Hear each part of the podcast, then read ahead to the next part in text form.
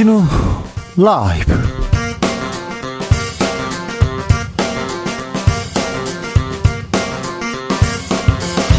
(2022년 11월 22일) 화요일입니다. 안녕하십니까. 주진우입니다. 검찰이 이재명 유죄 심증을 심기 위해 불법적으로 피의 사실 공표하고 있다 정성호 더불어민주당 의원이 검찰 수사를 공개적으로 비판했습니다. 유동규 남욱 변호사 연일 폭로전 이어가고 있는데요. 이재명 대표의 사법 리스크 어떻게 봐야 할까요? 정성호 의원에게 들어봅니다. 대통령실이 출근길 약식 회견 중단하고 MBC 기자 징계도 검토하고 있다고 밝혔습니다. 158명 희생된 이태원 참사를 둘러싸고는 행안부 장관 이상민 장관의 책임 묻는 목소리 점점 커지고 있습니다. 정치권 현안들 공방들 최가박당에서 들어봅니다.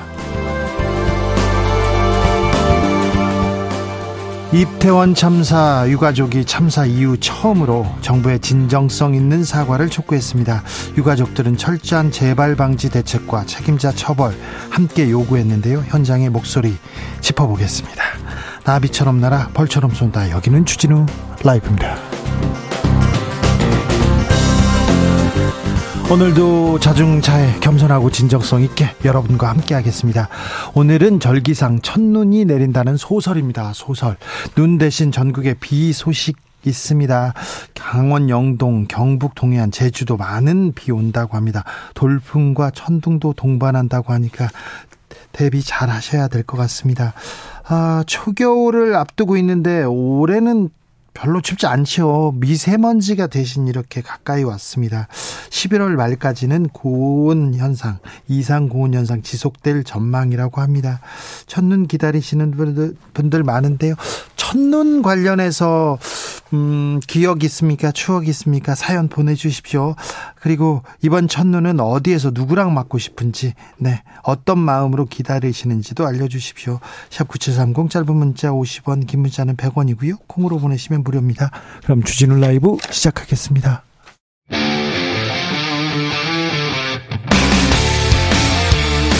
탐사보도 외길 인생 20년. 주 기자가 제일 싫어하는 것은?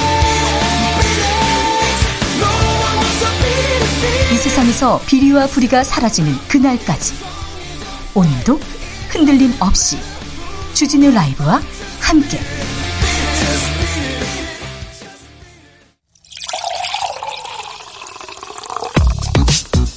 진짜 중요한 뉴스만 쭉 뽑아냈습니다. 주스. 정상근 기자 어서 오세요. 안녕하십니까. 이태원 참사 유가족들이 처음으로 입을 열었습니다. 네, 어, 이태원 압사 참사 피해 유족 일부가 오늘 민주사회를 위한 변호사 모임 대회의실에서 기자회견을 했습니다. 어, 시작부터 흐느낌으로 가득했던 기자회견이었는데요. 말씀하신 대로 희생자 유족이 언론 앞에 선 것은 이번이 처음입니다. 어, 총 6분이 기자회견에 참석을 했는데요. 첫 발언을 시작한 희생자 김인홍 씨의 어머니는 오스트리아 국적인 아들이 한국인의 정체성을 알기 위해 연세 어학당에 공부하러 왔다가 어, 이태원에서 희생당했다라며 성토했습니다. 현장 목소리 직접 들어보고 오겠습니다. 아픔, 슬픔 유가족분들께서 힘겹게 이겨내고 계시지요. 나의 아들이 한국인의 정체성을 알게 하기 위해서 공부하러 왔다가 희생당했습니다. 우리 아들을 보내면서 가장 힘든 것은 나라를 이끄시는 분들이 잘못을 인정하지 않고 아닌 것을 아니다라고 말하지 못하는 것이 참으로 답답합니다.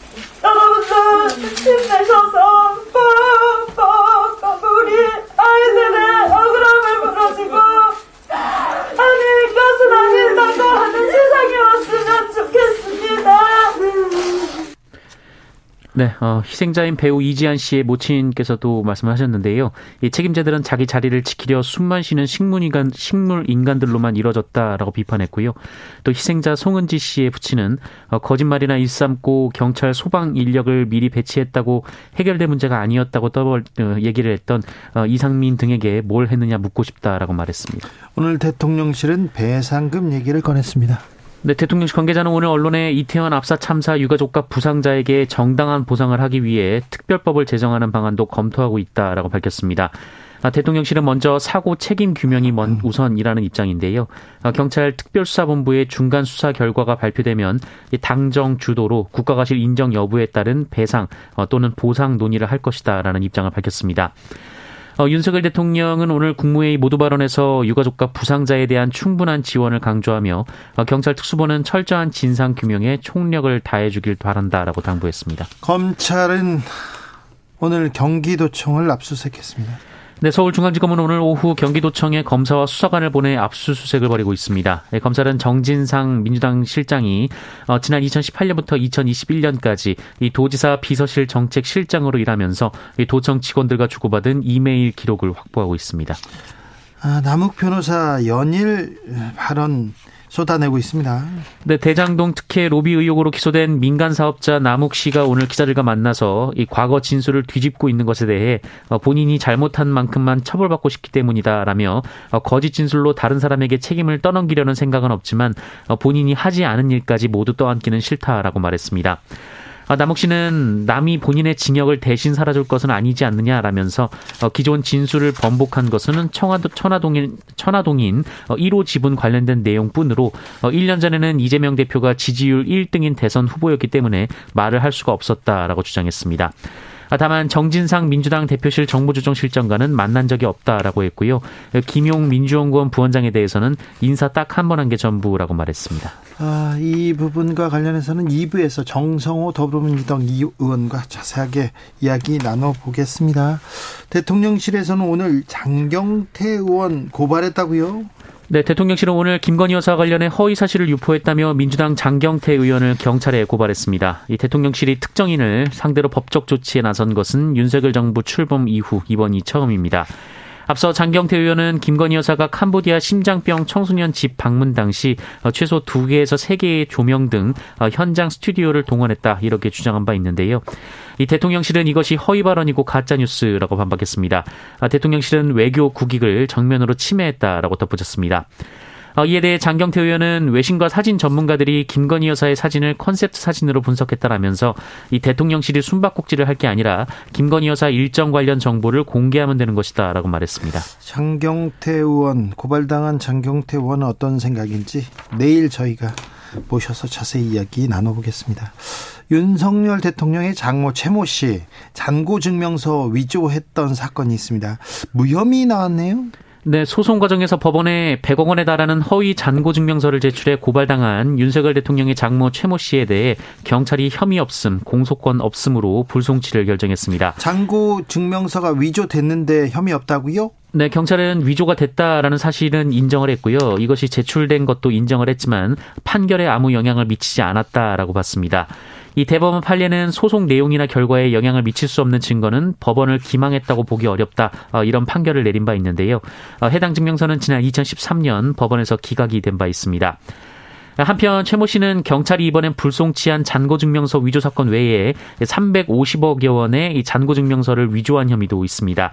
어, 이에 대해서는 이미 재판에 넘겨져서 징역 1년을 선고받았는데요. 현재 항소심이 진행 중입니다. 네. 잔고 증명서를 많이 위조하셨어요. 그런데 한 부분에서는 징역 1년 선고받았는데 한 부분에서는 이번에 경찰은 무혐의 처분했습니다. 아, 오늘 윤석열 대통령 YS 묘소를 참, 참배했다고요? 네, 윤석열 대통령이 서거 7주기를 맞은 고 김영삼 전 대통령의 묘역을 참배했습니다. 윤석열 대통령은 오늘 오전 서울 동작동 국립현충원을 찾아 참배했고요. 박명록에 지금은 모두 거산의 큰 정치, 바른 정치를 되새겨야 할 때라고 적었습니다. 어, 이날 참배에는 정진석 국민의힘 비상대책위원장, 주호영 원내대표, 성일종 정책위 의장 등도 동행했습니다. 대통령실과 설전을 벌인 MBC 기자가 있습니다. 신변 보호 요청했습니까? 네, 뒤돌아서는 윤석열 대통령에게 질문을 하고 비서관과 언쟁을 벌인 MBC 기자를 살해하겠다라는 글이 온라인에 올라와서 경찰이 수사에 착수했습니다. 살해요? 네, 글 작성자는 MBC 기자가 이기정 대통령 비서실 홍보기획 비서관과 설전을 주고받는 장면을 캡처한 사진과 함께 당장 MBC에 찾아가 죽이겠다라는 글을 썼는데요. 어, 이 글은 현재 삭제가 된 상태입니다. 어, 신고를 부산경찰청에서 받았는데요. 작성자를 추적을 했는데 그 인터넷 IP가 서울로 알려졌습니다. 어, 또한 경찰은 수사를 진행함과 동시에 해당 기자에 대한 신변 보호 조치에도 들어갔는데요. MBC 기자에게 스마트워치를 제공했고 신변 보호 112 시스템 정보도 등록을 했습니다. 네. 화가 나서 그랬어요. 장난이었어요. 범죄입니다. 명백한 범죄입니다.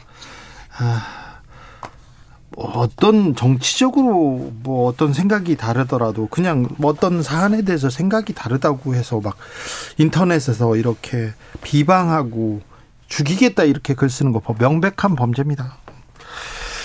3분기 가계비지 사상 최대를 기록했네요. 네, 지난 3분기 전체 가계 신용이 1,870조 원을 넘어서 다시 역대 최대 기록을 갈아치웠습니다. 어, 기존의 최대 기록도 올해 2분기였는데요. 어, 그때보다 2조 2천억 원이나 늘어났습니다. 어, 또 지난 2013년 2분기 이후 38분기 연속 증가 기조를 유지했습니다. 정부는 기업은 부자인데 아, 개인은 가난하다. 가계빚 항상 부담이 된다고 경제에 큰 위험 요소가 된다고 했는데 이 부분 좀 관리가 돼야 되는데 걱정입니다. 정부가 이 부분 꼼꼼하게 챙기고 있어야 되는데 걱정입니다. 오늘 여의도 일대는 건설 노조를 비롯한 아, 여러 파업과 그 시위로 몸살을 앓았는데요. 음, 내일 모레 화물연대가 파업을 예고한 상황입니다. 네, 민주노총 공공운수노조 화물연대 본부가 내일 모레부터 총파업에 돌입합니다. 어, 화물연대 총파업은 올해 6월 이후 5개월여 만인데요.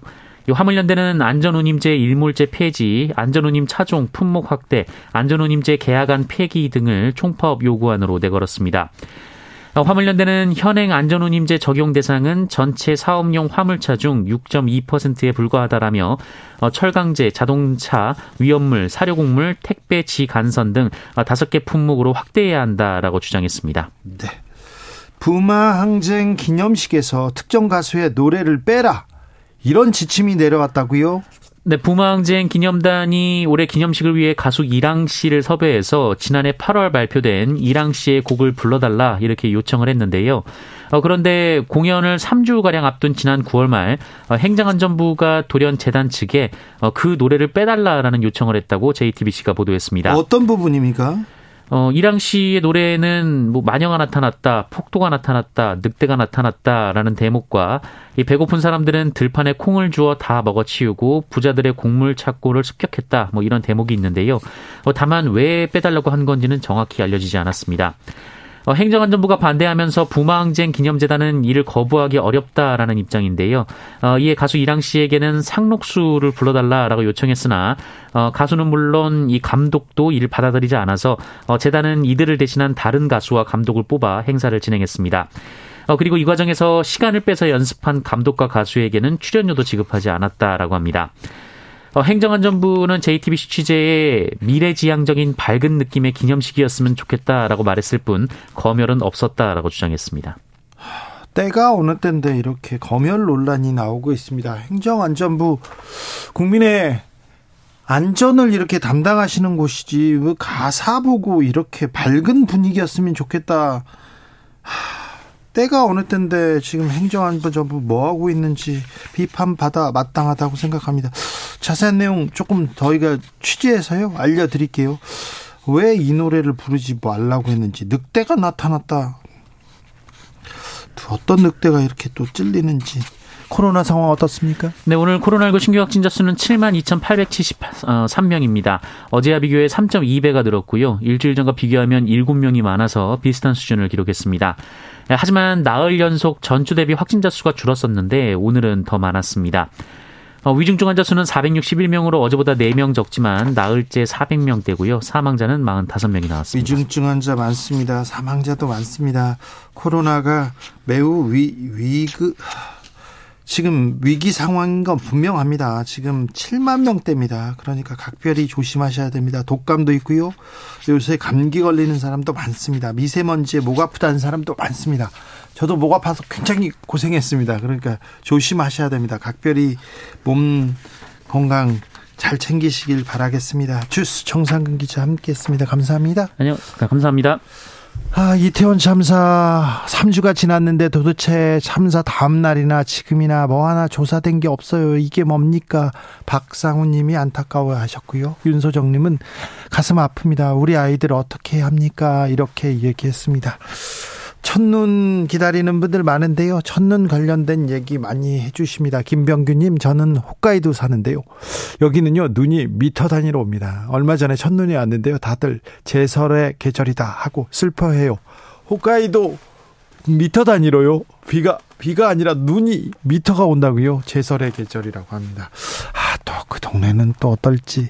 김성수님, 첫눈이 대한민국에 막연한 악의 고리를 끊어주었으면 좋겠습니다. 아, 첫눈이 악의 고리를 끊는다. 이런 논리는 참, 처음, 좋습니다. 매, 매우 환영합니다. 아우, 첫눈 와가지고 그 악의 기운 다 이렇게, 악의적 다 이런 거 다 좀 쓸어갔으면 좋겠습니다. 0623님, 첫눈 올 때까지요. 봉숭아물 남아 있으면 첫사랑 이루어진다는 말에 손톱을 자르지 않는 딸아이를 보면서 혼란한 시기에 그나마 첫눈 기다리는 감성을 가져봅니다. 이태원 희생자 유가족분들 힘내세요 얘기했습니다. 네. 그런데 보통 봉숭아물 그 첫눈까지는 남아 있어요. 웬만하면 그리고 좀 늦게 물들이면 다 남아 있는데 요즘은 봉숭아물 이렇게 네. 물들이는 사람 보지는 못했던 것 같아요. 3123님, 저는 눈에 대한 기억은 다 좋은데요. 군대에서 추억은 고통입니다. 지금도 꿈에서 가위 눌릴 때 군에서 눈 쓸고, 어, 넉가래로 눈 미는 꿈, 이렇게 꿉니다. 음, 몇 시간이고 그칠 때까지 치웠던 기억 납니다. 아, 네. 아, 그건 좀 끔찍하겠네요. 홋카이도의 눈과 비슷한 느낌일 것 같은데요. 3667님, 87년에 공군에 입대해서 자대에서 새벽에 첫눈 와서 좋다고 바라보고 있는데 사이렌이 울리더니 활주로 끌려가서 오전 내내 제설 작업했습니다. 아, 주 기자님 활주로가 넓긴 넓더라고요. 그때서야 아셨구나. 7127님 35년 전에 철, 출근하던 날 하늘에서 새, 새하얀 첫눈이 내려서 너무 좋았습니다. 첫눈 내리면 소중한 고교 친구와 만나서 따뜻하고 달콤한 커피 마시면서 옛날을 얘기하면서 보내고 싶습니다. 아, 그런데 오늘은 첫눈 오면요. 첫사랑 만나기로 했어요. 첫눈 오면요. 누구랑 어디에서 시계탑에서 만나기로 했어요. 이런 사연은 이젠 없나 봐요. 스마트폰이 있어서 첫눈이 오든 안 오든 이렇게 만나면 되니까 몇 월 며칠 첫눈 오는 날 몇 시에 어디서 만나 이런 사연은 없네요. 기대한 제가 조금 아, 너무 좀 오래됐나? 네. 교통정보센터 다녀오겠습니다. 임초희 씨. 주진우 라이브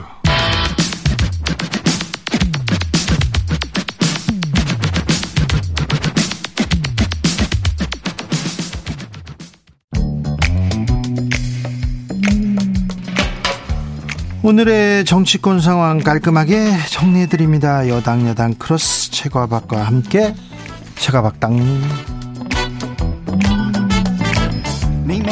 여야 최고의 파트너입니다. 주진우 라이브 공식 여야 대변인 두 분 모십니다. 박성준 더불어민주당 의원 어서 오세요.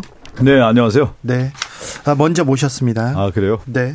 의원님. 예, 열심히 음. 뛰어왔습니다. 네. 아, 윤 대통령 그 도어 스태핑 예, 이렇게 예. 중단했지 않습니까? 예. 어, 국민과 소통하겠다. 예. 구중궁궐에서 나오겠다. 이렇게 얘기했는데, 오, 그러면 다시 음, 출근길 문답 안 하겠다. 이걸 어떻게 보고 계시는지요? 저는 예전에 그 주진 앵커하고 말씀을 나눴었는데 이건 아마 예정돼 있었던 것 같아요. 왜 아, 그러냐면 예정됐다는 표현은 뭐냐면 도저히 할 수가 없다. 아, 중간에 그만둘 거라고 예측을 했었는데 생각보다 좀 빨리 그만둔 것 같다. 네. 제가 이런 말씀을 드렸어요. 대통령의 언어와 대변인의 언어가 다른데 네. 그러니까 도어 스태핑 같은 경우는 그날 그날 현안에 대한 얘기를 하는 거란 말이죠. 그런 경우는 대변인의 언어죠. 대변인의 언어. 그러니까 현안에 대한 설명을 하는 건데 대통령의 언어는 어떤 거냐면 기본적으로 현안에 대한 문제를 매듭 짓고 정리하는 언어란 말이에요. 네. 그러니까 문제 제기를 하는 언어가 아니란 말이죠. 그러니까 이 문제에 대해서 대통령실에서 문제 인식을 못 했던 것 같아요. 그리고 또 하나는 이러한 현안에 대한 것들을 그 대중과 소통을 하면서 특히 이제 언론인과 예, 질의 문답을 하는 경우는 상당하게 준비가 돼야 되는 거거든요. 준비를 해서 대통령 언어로 정제된 언어로 나가야 되는데 그렇지 못하고 날것의 언어로 나갔을 경우에 그것이 결국엔 정치적 부담이 될 수밖에 없는 건데 그리고 전면에 나서서 대통령의 모습과 언어와 이러한 비언어적인 문제까지 다 드러나기 때문에 실제 다 이게 준비가 돼야 되는 겁니다. 근데 준비가 안 된 상태에 있다 보니까 뭐가 나오냐면 제가 과거에 그런 생각이 들더라고요. 대통령 선거 과정에서 김종인 당시 위원장이 대통령이 언론에 너무 노출돼서는 안 된다 이런 표현을 썼다 썼지 않았습니까? 네. 일련의 패턴의 과정을 보면 윤석열 대통령이 언론의 노출의 빈도가 높을수록 오히려 어, 지지율이 하락하는 네. 그런 국민에 와 있었다라는 거죠. 그것은 거기에 따른 대통령실의 판단이 제대로 못했다라는 것이 여실히 드러나는 거고 하나의 지금 음, 이 도스태핑을 그만둔다라는 것은 어, 그만큼 이제 실력이 드러났다 이렇게 볼 수가 있는 것이죠. 음, 현안에 대해서 얘기할 수밖에 없는데 네. 더 크고 중요한 문제들이 많은데 그렇죠. 대통령이 작은 이슈에 대답할 수밖에 없는 그런 구조기 때문에 그때 제가 그 얘기를 했잖아요. 대통령 언어가 매듭의 언어 정리였는데 대통령은 3개월이 됐든 뭐 예를 들면 분기별로가 됐든 국정 아젠다에 대한 부분을 대국민과 소통을 통해서 나는 이런 정책을 펴겠고 우리 정부는 이렇게 가겠다라고 하는 방향 제시를 해야 되는 겁니다. 그러면 현안을 얘기하다 보면 현안은 어떤 겁니다. 정치적 쟁점이란 말이에요. 쟁점. 쟁점에 휘말리다 보면 단기적인 사안에 빠져서 헤어나오기가 어려운 거예요. 그렇다 보니까 도어스토핑 자체가 뭐냐면 기자들의 질의라고 하는 것은 가장 그 시점에 정치적 쟁점을 질의할 수밖에 없는 거고요. 예. 그럼 질의에 대한 정점에 대한 답은 해답이 없는 거예요. 그러다 보면 결국은 대통령이 답을 못 낸단 말이에요. 제가 얘기했잖아요. 대통령은 해답의 언어, 대답의 언어, 정리 언어, 매듭의 언어가 돼야 되는데 전혀 그게 안 되다 보니까 미 해결의 언어만 나오다 보니까 결국 대통령에 대한 신뢰도가 떨어지는 것이죠. 어, MBC 기자의 설전 그 이후에 있었던 뭐 징계를 한다 만다 네. 이 부분은 어떻게 전직 앵커로서 어떻게 보, 보십니까?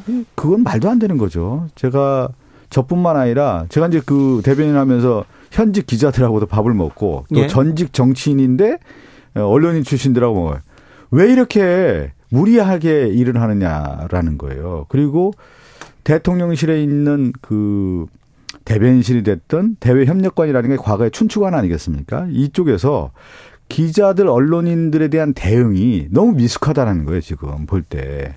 뭘 취재 제한을 합니까? 취재를 오히려 더 확대를 해야 네. 되는 것이죠. 취재 제한 자체를 줬다라는 게 뭐냐면 이미 한계를 드러내고 있는 모습이죠. 그렇습니까? 예. 자 주진우 라이브 공식 어, 야당 대변인입니다. 최영두 국민의힘 의원 여, 여당 대변인. 아, 여당 대변인이죠. 최영두 의원님, 최영두 의원님. 네네. 음, 도어 스태핑 중단 어떻게 보시는지요? 도스태핑 상당히 그좀 위기 일발 아니었습니까? 나 보니 상당히 위태롭던데 그날 네. 그냥 뭐 대통령 그 엘리베이터에 따라가 가지고 아주 맹렬한 기세로 전두환 시절에 그럴 수 있었습니까? 뭐 전두환 시절 이야기하고 하던데 어쨌거나 도스태핑에 대해서는 민주당도 처음에는 네. 그게 뭐 질신지 뭔지 위태롭다고 하지 말라고 그만두라 그랬어요. 하지 말라고 했죠, 예, 지금껏. 예. 원래 위태로워 보였기 때문에 그런 거죠. 아, 그랬습니까? 그럼 네. 이번에 잘 됐네, 그럼. 대통령 생각해서 그런 거예요. 아, 그런 겁니까? 네.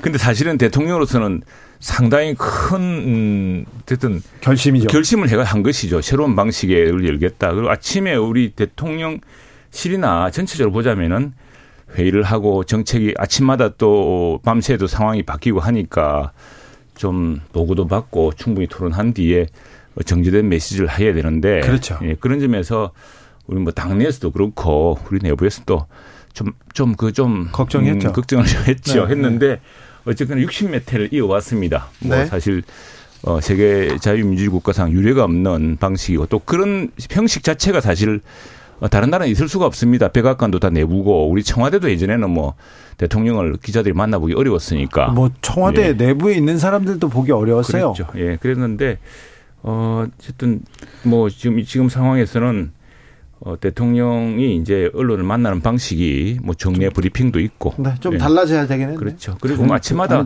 제가 뭐 준비되지 않은 야당이요- 상황에서 예. 예. 그 뭐 좀 바뀔 거라 봅니다. 바뀔 거라 보고 외국에서는 보면은 예, 근데 백악관 우리가 미국을 많이 예를 들지 않습니까? 백악관에서는 어, 대통령이 캠프 데이비드를 갑니다. 어디 행사를 갑니다. 그러면 South Lawn에서 잠깐 지나는데 여기에 media availability가 있습니다. 없습니다. 이런 게 공지가 뜹니다. 그러면 네. 잠깐 이제 대개는 그러되면은 그때 주 현안이 있기 때문에 주말에 주중에 현안 같은 걸 물어보고 해서 좀 질문이 예측 가능했는데 우리나라에 워낙 굉장히 다변한 그 급변한 사회여서 어쨌거나 그동안 대통령이 참 소통의 새로운 방식을 열었는데 이게 이런 식으로 좀 마무리돼서 아쉽습니다. 아쉽지만 새로운 방식으로 대통령이 국민과 소통하는 또 언론과 정례 브리핑이라든가 또는 사안에 따라서 그 언론의 앞에서 답변하는 그런 모습이 다시 나타날 걸 봅니다. 다만 이게 지금 마무리된 방식이 네. 어, 굉장히 위태롭고 네. 아참 이 수준인가 싶은 생각이 들었습니다. 알겠습니다. 수, 수준이라는 얘기를 하셨는데 제가 방송국에 오래 근무하면서 느꼈던 것들이 있었는데 대통령이 도스태핑을 하면서 들어오는 모습을 볼 때 좀 불안해요 항상. 그리고 그 언어가 어떤 언어인지에 대한 것이 어, 항상 좀 불안한 느낌을 받았단 말이에요. 그 뭐냐면 이제 성숙되지 않고 이제 미숙한 언어를 쓰다 보니까 어느 날은 그런 느낌을 받았습니다. 좀 외워서 하는가? 그러니까 뭐냐면 이런 거죠. 대통령 언어는 정제된 언어로서 딱 어떤 얘기를 할지 정해지고 나와야 되는 겁니다. 외워, 그러다 보니까 외워서 하면 괜찮은 거 아닌가요? 아니 그러니까 뭐냐면 자연스럽게 뭐 해야 되는 건데 막 하니까 아니 외워서 하는 느낌을 받았고 또왜 예. 그러냐면 외워서 다행입니다. 근데 그렇지 않은 같은데 보니까 아니 그러니까 뭐냐면 제가 이제 그 얘기를 처음에 드렸잖아요. 처음에는 그냥 자연스럽게 한다고 했는데 그게 좀 잘 안 되니까 예? 다시 좀 외워서 하는 느낌을 받았단 말이에요. 그러니까 아, 부자연스러움을 예. 느꼈단 말이에요. 제 네. 얘기는 그러니까 대통령 언어는 정해진 언어를 가지고 얘기를 해야 되는 거예요. 그러다 보니까 실질적으로 국민들이 볼 때 어, 어떤 언어, 어떤 때는 뭐 정리도 안 되고 그냥 탁 던지고 그냥 들어가는 경우도 있고. 그러니까 뭔가 부자연스러움이 또, 또 다른 연출이 되더라는 거죠. 그래서 야당 의원수 볼 때 저게 얼마나 오래 갈까? 저렇게 해서는 안 되는데 오히려 대통령실 안에서 그 부분을 정리를 했어야 되는데 요게 이 출구 전략이 네. 조금 더 왜 이렇게 미숙하게 가는 것인지. 네. 아무튼 그게 좀 안타까운 뭐, 거죠. 뭐. 아니 뭐 막 같지 않습니까? 그 요즘 보니까 뭐 전두환 시절에 있을 수 없는 일을 가지고 전두환 시절이냐 우기고 그런 거 보니까 그 MBC와의 충돌 네. 있지 않습니까? 네, 네. 아, 비서관과 그 다음에 MBC 기자와의 설전 예, 예. 이 부분이 크게 문제였다고 보시는지요? 그런데 그 텔레비전 화면을 보니까 그 이제 기자들하고 대통령하고 또 대통령 동선이 있기 때문에 네. 이제 넘어가지 못할 구역이 있습니다. 막 이렇게 슬리퍼 신고 막 넘어가더라고 넘어가서 그 비서관 대통령 뒤통수 대고 한마디 하려고 했던 모양인데 그러니까 비서관이 이제 그것을 막 이렇게 험, 험한 말을 쓰고 않았습니까? 네, 그런 것들이 위태로운데 뭐 어쨌거나 여러 가지가 지금 그 동선 자체가 너무 노출되어서 외교적으로도 문제가 됐었다는 이야기도 있고 하니까 네. 뭐 어쨌든 민주당도 이런 식의 도스태핑 안 된다고 했으니까 한번 바꿔보는 계기로 삼아야죠. 네. 저는 좀 답답해요. 어, 저도 답답합니다. 네, 답답하고 민주당이 어. 너무 좁쌀 같은 걸 가지고 계속 물고 늘어져서 아니 민주당 얘기 하면서 조영도 의원님 아니 이거 도, 도 스태핑 잘못해가지고 너무 좁쌀 같은 아니, 이야기로 아이고. 아니 이게 뭐 도 스태핑도 잘못하고 미숙하고 성숙되지 않고 이런 문제 때문에 그만두는 것이지 왜 민주당 탓을 합니까? 민주당 청개구리 같아 청개구리 이런 문제라 그러고 저렇게 항상 뭘 잘못하면 민주당에 아니 대통령실에서 잘못한 걸 가지고 대통령이 잘못한 걸 가지고 왜 민주당에 탓을 뭐 합니까? 아무튼 뭐 사사건 그리고 예. 무슨 보안의 문제가 어디 있어요? 대통령실에서 보안 문제가 뭐예요? 그 왜 보안 핑계를 댑니까? 실제. 말도 안 되는 거고요. 그건 아니고 그리고 그 아니 그 저 대통령실과 대통령 언론 새로운 저 소통 방식을 만들어 봐야죠. 네, 네. 네. 그럴 때가 된 것 같아요. 험하지 않았습니까? 그 아주 험한 모습이었어. 나는 야 이럴 이럴 필요까지는 없지 않나 싶더라고요 보니까. 예. 그러니까 출구 전략 자체가 잘못됐다라는 거예요. 자연스럽게 이 도어 스태핑에 문제가 있다면 문제에 대한 현안에 대한 진단을 하고 이렇게 대안을 하겠다. 내세우고 국민에게 설득하고 이 도어 스태핑의 한계는 이런 거였습니다. 앞으로 우리는 정계 브리핑을 하겠습니다. 음. 딱 정정당당하게 얘기해야죠. 이걸 무슨 MBC 그렇죠. 문제로 아니, 비화시켜서 MBC 출구 전략을 그렇게 삼습니까? 심각했죠. 국민들이 볼 때는 상당히 불안하기도 하고 야 이거 이럴 사안인가. 예 그렇지 않습니까? 그리고 이제 질문했으면은 저만 얘기 아니라 지금 대통령의 도어스핑 자체가 그래. 다 불안불안했다는 거 아니에요. 여당 관계자들 다 그렇게 얘기하는 거 아닙니까? 보면 네. 하지 마라 그래서 이제 그래서 이번에 마침 어떤 사태도 있어서 한번 새로운 방식을 모면하는데 그러니까 또 뭐또 또 뭐라 그러고 모든 장난이 아니, 잘, 최영준 잘하면 뭐라고 하겠습니까? 잘 못하니까 얘기하는 거죠. 다른 이야기 하시죠. 다른 민당 핑계 대시다가 왜 또 다른 얘기 하죠? 아니, 민주당이 좀 큰 정당으로서 국정 경험도 우리랑 결국 최영도 의원님 민주당이 좁쌀인 걸로? 좁쌀인 걸로. 좁쌀은 누가 좁쌀입니까? 누가 좁쌀? 청개구리인 것으로. 뭐. 청개구리인 것으로. 이상하게. 뭐 이렇게 하면 아니, 청와대 나오자 그랬 청와대에서 나오겠다. 광화문실에 열겠다 해서 우리 대통령 이럴 때는 처음에는 환영하더니 지금부터는 용산에 와서 문제라 그러고 또 무슨 뭐 도스태핑 하지 마라 그래서 그래서 이제 대통령이 아 여러 가지 느껴서 이제 딱 요번에 새로운 방식을 모색하니까 또 그걸 가지고 또 뭐라 그러고 도대체 어느 장단에 이저뭘 해야 됩니까? 아니 그 아니 주도 그냥 아니. 좀 좀 우리 또 제가 또 오늘 받아들여야 되는 한번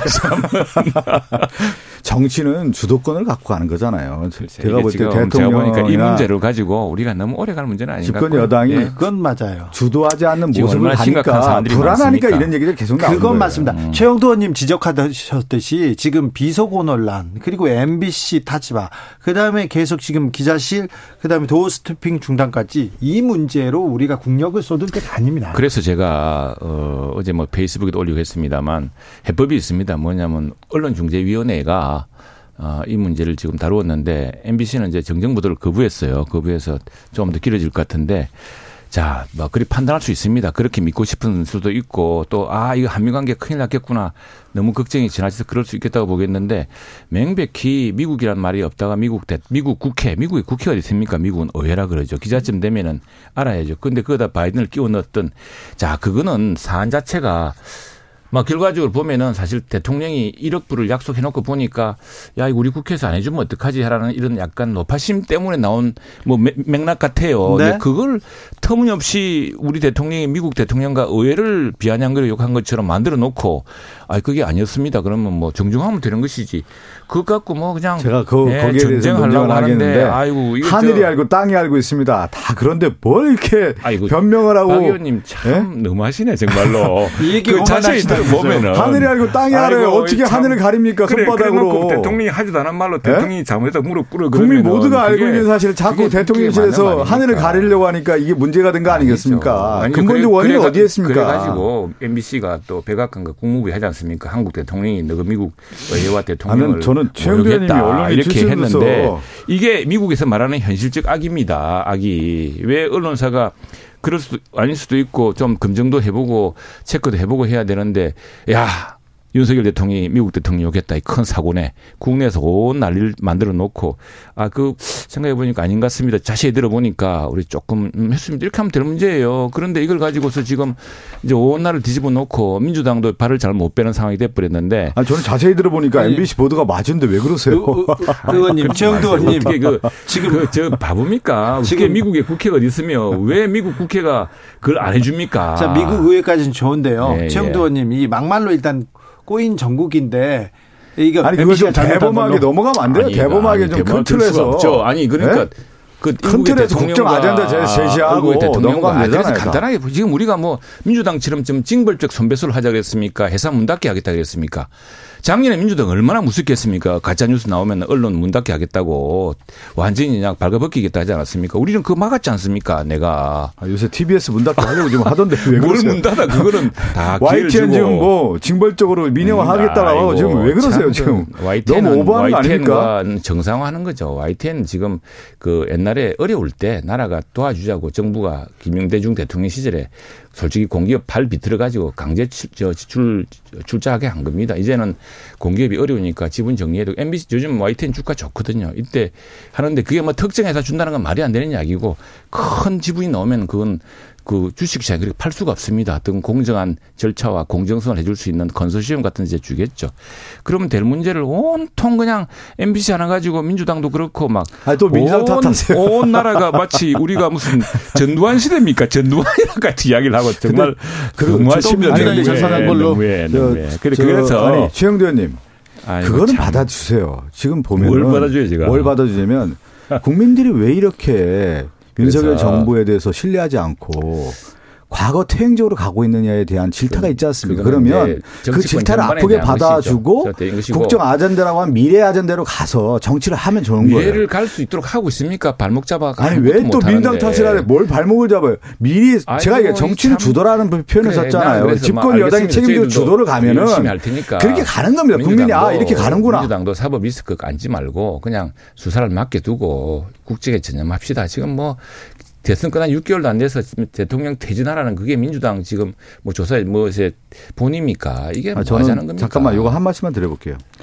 저는 역대 저는 이제 한국 정치에 대한 공부를 하면서 느꼈던 게 뭐냐면 집권 초에 항상 나온 게 있어요. 국정 정책의 우선순위를 두고 1년, 2년, 5년을 어떻게 가겠다라고 하는 정책 순위가 나오는데 윤석열 정부만 없어요. 그리고 예산 정국에서 어떻게 되는 겁니까? 차기의 아니, 국정. 잠깐만요. 아니 차기의 국정 운영을 이렇게 하겠다라고 제시를 하면서 예산에 대한 것들을 하고 개혁 과제는 이렇게 하고 정책 우선순위는 이렇게 하겠다라고 제시를 하면서 입법은 어떻게 하겠다 이렇게 다 내- 내놓는 겁니다. 왜 안 내놓는지 아세요? 왜요? 민주당 탓이래잖아요. 아 니, 근데 그 아니, 잘 들어보세요. 민주당이 지금 다수당이 돼가지고 아니, 자체를 법안 상정을 못하게 하고 예산을 역대 정부에서 이렇게 엎는데 어떻게 합니까 아니, 그거를? 아니 최영두 의원님 얘기 한번 해보세요. 예. 국민의힘에서 정책 입법을 이런 입법을 해서 우선순위 하겠다 지금 어, 뭘 발표했습니까 지금? 왜 없어요? 많죠. 얘기해 보세요. 없어요. 왜 없어요? 그다음에 예산에 대한 그 비중은 어떤 게 중요하다라고 국민에게 내놓고 설득을 해야 될까? 그게 뭐냐면 도어스핑에서 그런 얘기를 하는 거예요.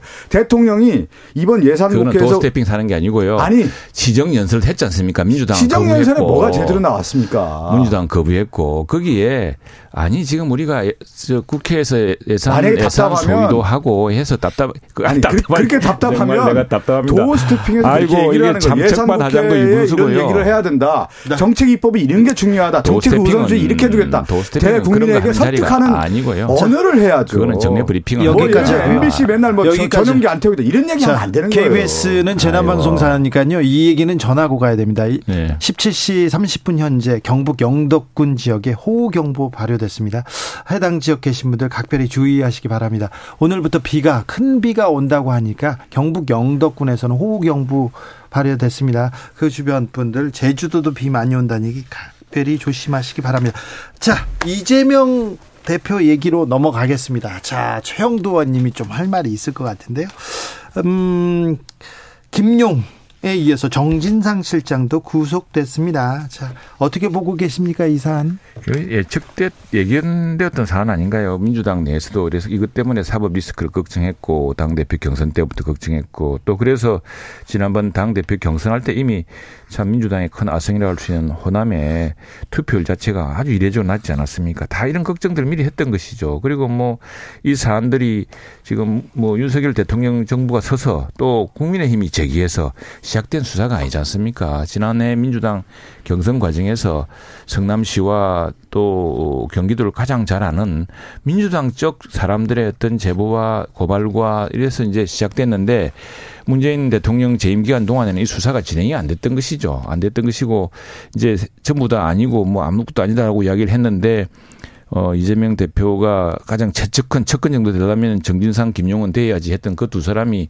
본인들은 아무 죄가 없다고 하는데 법원에서 다 구속영장이 발부돼 구속돼 있지 않습니까? 지금 재판에 다 밝혀지겠지만 어쨌거나 이런 이런 사법적 리스크가 이제 본격화되고 있다 이렇게 봐야죠. 그건 뭐 저희가 제기한 문제라기보다는 민주당 스스로도 걱정하는 문제고 그리고 여기에서는 뭐 여야는 다 또 뭐 제가 제가 또 무슨 말 하겠으며 박 의원도 무슨 말 하시겠습니까? 뻔히 애견되는데 제 중립적인 제3자가 보는데 근데 정의당의 이현주 의원 같은 경우에 국회 비교섭단체 대표들 하지 않았습니까? 그렇게 정정당당하고 결백하다면은 사탕 하나 받아 먹은 적 없다면은 가혹한 수사에 맡기시고 국회에는 이 문제를 끌고 들어오지 마세요. 그러지 아니, 않았습니까? 지금 보면은 그렇게 맡깁시다. 수사가 어떻게 진행됩니까?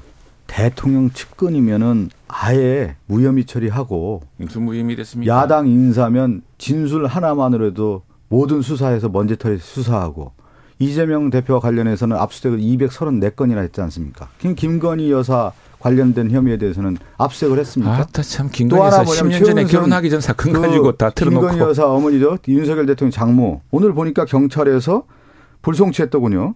잔고 증명서는 인정되지만 판결에 영향이 없다.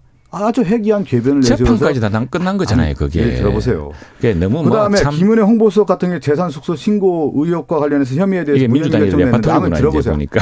아니 자. 만약에 야당의 의원이 이렇게 됐다고 하면은 지금 검찰 압수수색 받고 탈탈 우리도- 털려 가지고 우리도 압수수색 받고 있습니다. 아니, 예, 지금- 지금, 뭐 아니, 우리 저- 저제 얘기 좀 언론에서는 왜 해요. 우리 당 압수수색 한 거는 같이 똑같이 보도 안 해줍니까? 이게 뭐 정말- 말하기 그렇지만 우리 여당도 아니 의원회관 압수수색 당하고 주 의원님 있고요. 저 얘기 좀 예, 끝내고 예. 좀 해주세요. 예. 지금 보면은 모든 조사에 대해서 야당 인사에 대해서는 먼지 털 그렇지 않다는 탈탈 털고. 다 조사를 하고 있고 또 하나가 뭐냐면 대장동 관련해서도 누누이 나오죠. 50억 클럽 받은 사람들에 대한 조사가 제대로 안 이루어지고 다 해야죠 있잖아요. 그거. 아니 박영수 특검에 대한 조사가 이루어졌습니까? 해야죠. 박상도 의원 지금 보석으로 나와가지고 어디 가서 인터뷰도 하고 막 그래요. 나는 이런 50억 받은 사람이 이렇게 떳떳하게 얘기하는 경우는 나는 우리나라에 처음 봅니다.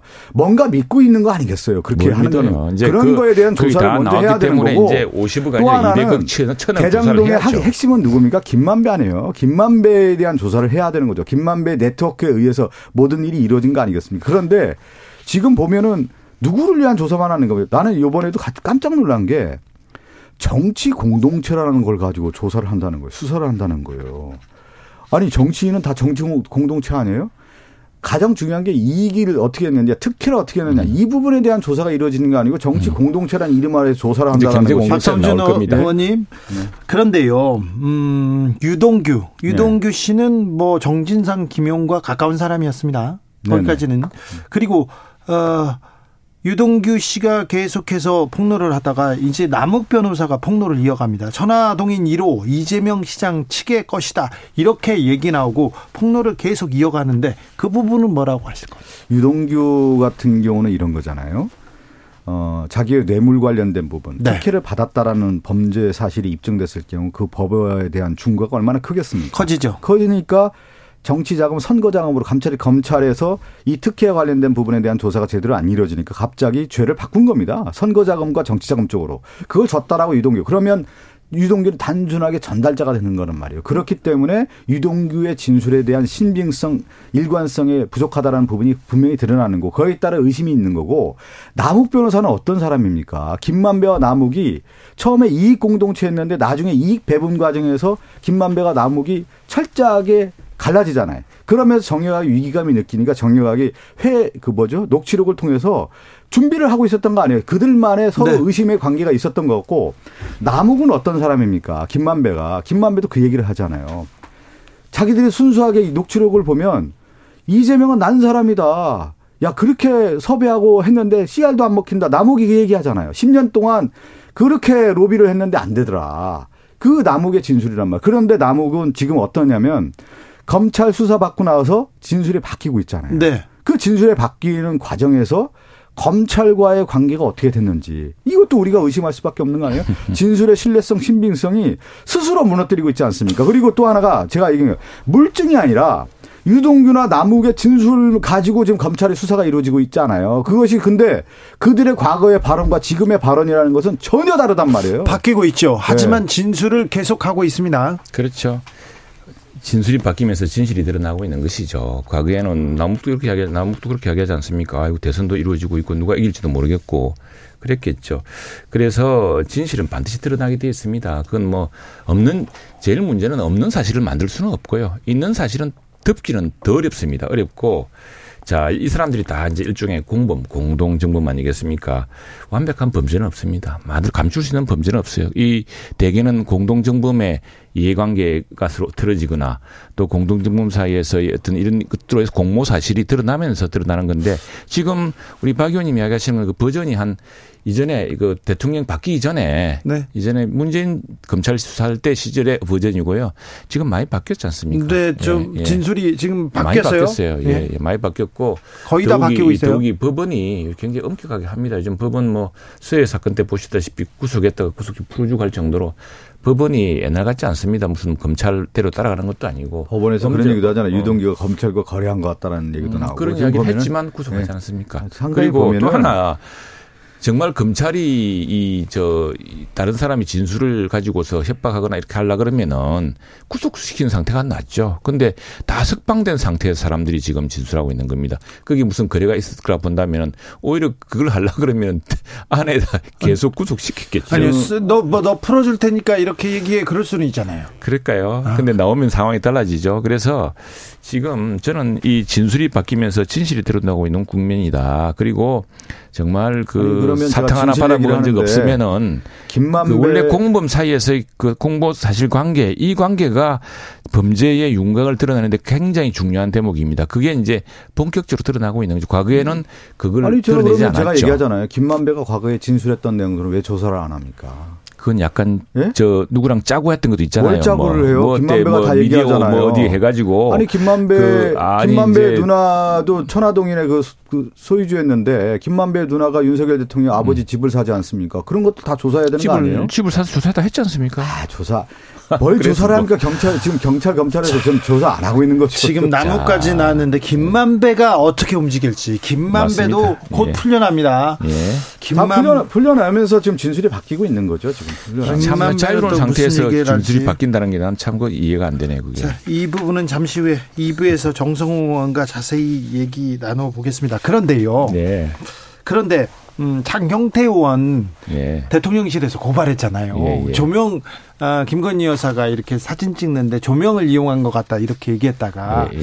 대통령실에서 국회의원을 고발한다 이거는 굉장히 이례적인 일이고 이번 정권 들어 처음 인- 있는 일인데 그거는 이제 그럼 빨리 장경태 의원이 사실이 아니다고 사과하면 될 문제죠. 근데 안 그러고 있지 않습니까? 그리고 자기 우기고 지금 검증해 보겠다는 단계로 들어갔잖아요. 검증해 보시면 되는 거지 뭐. 아니, 자, 이 사안을 보십시오. 대통령 어 저 대통령 부인이 외국 나가서 제가 보니까 그 크메르에서는 크메르랍니다. 저 캄보디아에서는 크메르 타임 증가하고 뭐 그다음에 에, 캄보디아에 뭡니까 저그 가만히 언론이 뒤- 취재 갔어요. 언론에는 수는 뭐 그렇게 좋게 났어요. 아, 미- 한국 대통령 부인이 와서 이랬다 그랬는데 그걸 빈곤 풀어놓으라고 엉터당터하는 그 비아냥을 하고 여기에 심지어 그 금기되어 있는 뭐 저것까지 했다고 아주 대통령실과 대통령 부인을 아주 그 모렴치한 사람으로 몰아붙이지 않았습니까? 그래 아니면은 아니라면 되는 건데 끝까지 우기고 있으니까 과거에 어떻게 이걸 그러면은 대통령실과 대통령 부인은 그 명예를 회복하겠습니까? 과거에 저 국민의힘이라고 검찰하고 얘기해서 고발 사주까지 하지 않았습니까? 이 고발 사주의 그 DNA가 계속 있는 거예요. 고발 사주에 아무 근거 아니, 없이 나왔잖아요. 들어보세요. 지금 보면은 고발이야 뭐왜 민주당이 이번 정부는 하죠. 맨날 고발하고 맨날 수사하는 거예요. 그럼 그거밖에 할 게 없는. 거예요? 정치적 공방은 정치적 공방으로 끝내야죠. 무슨 뭐 조사하고 수사합니까? 정치인의 발언에 대해서 지금 보면은 아니, 정확한 잘 발언을 들어보세요. 해야죠. 아 들어보세요. 그리고 이게 그 잠깐만요. 제가 우리 국격을 의원님 잠깐 들어보세요. 않습니까? 제가 예. 한번 얘기 들어볼게요. 최영두 의원님도 사진 찍지 않습니까? 네. photographer가 찍죠. 예, 예. photographer가 찍는 거에 대한 부분은 뭐가 있냐면 연출의 가능성이 항상 있는 거예요. 뭐냐면 연출이라는 개념이 뭡니까? 자연스럽게 하지 않은 부분, 자, 자연스러운 가운데 찍었을 때는 그 연출이 아닌 거예요. 아이고, 예를 들어서 참. 어느 현장에서 그냥 자연스럽게 있을 때 찍으면 그건 연출이 아닌데 네. photographer가 들어가서 이렇게 찾아봐 주세요. 이렇게 한번 찍겠습니다 하면 그 순간부터 연출이 되는 거예요. 그게 아니지 않습니까? 아니 잘 들어보세요. 문제가. 그 연출이라고 조명을 아니 잘 들어보세요. 그게 조명이라고. 하는 것도 마찬가지인 거예요. 그 photographer의 그 조명에는 항상 달려 있는 겁니다. 이 조명이 사진기에 지금 조명 없는 사진기가 어디 있습니까? 지금 마- 보면 그 만약에 아니 제가 그 얘기를 드리는 거예요. 저 제가 방송국에 참, 정말 할 일도 제가 없습니다. 어제 야당의 뭐 의- 참. 저 여당의 아이고. 과거의 의원하고 내가 얘기를 한 거예요. 네. 방송을 하거나 사진을 찍잖아요. 그러면 자연스럽게 그냥 모든 면을 놔, 놔두지는 않아요. 카메라가 들이대는 순간 연출에 하나의 방법이 들어가는 거고 사진 포토그래퍼가 있는 순간 거기에 연출이 또 들어가는 경우가 많아요. 음, 그게 현장의 얘기입니다. 박. 의원님 말씀과 네. 달리 그게 이제 그런 것을 포괄했을 때 조명 장치를 달고서 그 보니까 사진의 각도나 빛의 이런 게 보면은 이거는 뭐 어? 그리고 아니, 그러니까 제 전문가의 말까지 인용을 했어요. 아, 제 얘기가 들어봐요. 그랬을 경우에 포토그래퍼의 조명도 아닙니다. 이 조명도 항상 들어가는 겁니다. 그랬을 경우에 대한 아니, 얘기를 하는 거죠. 자연 조명이 아니잖아요. 이런 경우는 자연 조명이 아닌 경우에 무슨 뭐 대통령 부인 스토크도 아니고 뭘 하나 아니 그런 참. 부분에 아이고. 대한 지적을 무슨 공방에 대한 지적 그거에 대한 얘기를 하면. 되는 거 아니에요. 그리고 본질은 그러면은 본인이 아니 대통령실이 아니라 그랬잖아요. 그래서 한 적이 없습니다. 그러면은 아 그러냐 난 그런 줄 알았다 미안하다 이러면 될 문제지. 그걸 가지고 뭐 검증을 하네 뭐네 하고 끝까지 대통령 부인이 거짓말한 것처럼 몰아붙이니 그러면은 명예를 어떻게 회복하겠습니까? 대통령 부인이나 대통령은 맨날 그래 거짓 주장에 당하고도 그냥 아이고 대통령이니까 대통령 부인이니까 그냥 그래 참을게요 이렇게 살아야 됩니까? 그렇게 해서 국민들의 신뢰가 떨어지고 국민들이 볼때 품격이 자꾸 품격이 떨어지는데 그걸 참고 있어야 됩니까? 그래서 이거는 난 좀 민주당이 이번에 유빌랑 같아요. 왜 그렇게 대통령 부인에 대해서 집착해서 이야기를 합니까? 10년 결혼 전에 있은 일 가지고 10년, 11년째 지금 울고 먹고 있고 좀 너무하십니다. 그 얘기를 꼭 한 번 또 드려야 된다. 아니 박 의원님 이제 그만합시다. 아니, 저도 그만, 아니 다 해놓고 저보고 민당 얘기하고 저보고 그만두라. 아니 왜 입을 닫게 그 왜냐하면 야당원들이 야당원들이 너무 좀저 국정 전반을 이야기하지 않고 너무 이 문제에 대해서 싶지 않아요. 근데 왜 그러냐면 대통령 부인이 너무 과한 거 아니에요. 뭐 그러니까 자꾸 얘기가 나오는 거 아니에요. 아니 그좀 절제시키고 자제시키면 안 됩니까? 아이고. 아니 국, 그 외교 순방 나왔으면 대통령이 외교에 대한 얘기가 나와야 되는데 왜 일면 머리 기사에 그 민주당이 맨날 그걸 주목해가지고 뭐 빈곤 벌어놓니 민당 탓에 왜 어디 하니까 아니, 잠깐만요. 좀 민주당이 좀 너무 심해요. 대통령의 그래 저좀 저 다자회의가 어땠다, 뭐가 됐다 이런 이야기 시간이 다 됐어요. 아니, 이것만 얘기해. 1초만 자. 비공개로 하면 비공개를 하면 되는 거죠. 비공개한다고 왜 공개를 하는 최영도 박성준, 박성준, 최영도 인사, 인사. 네.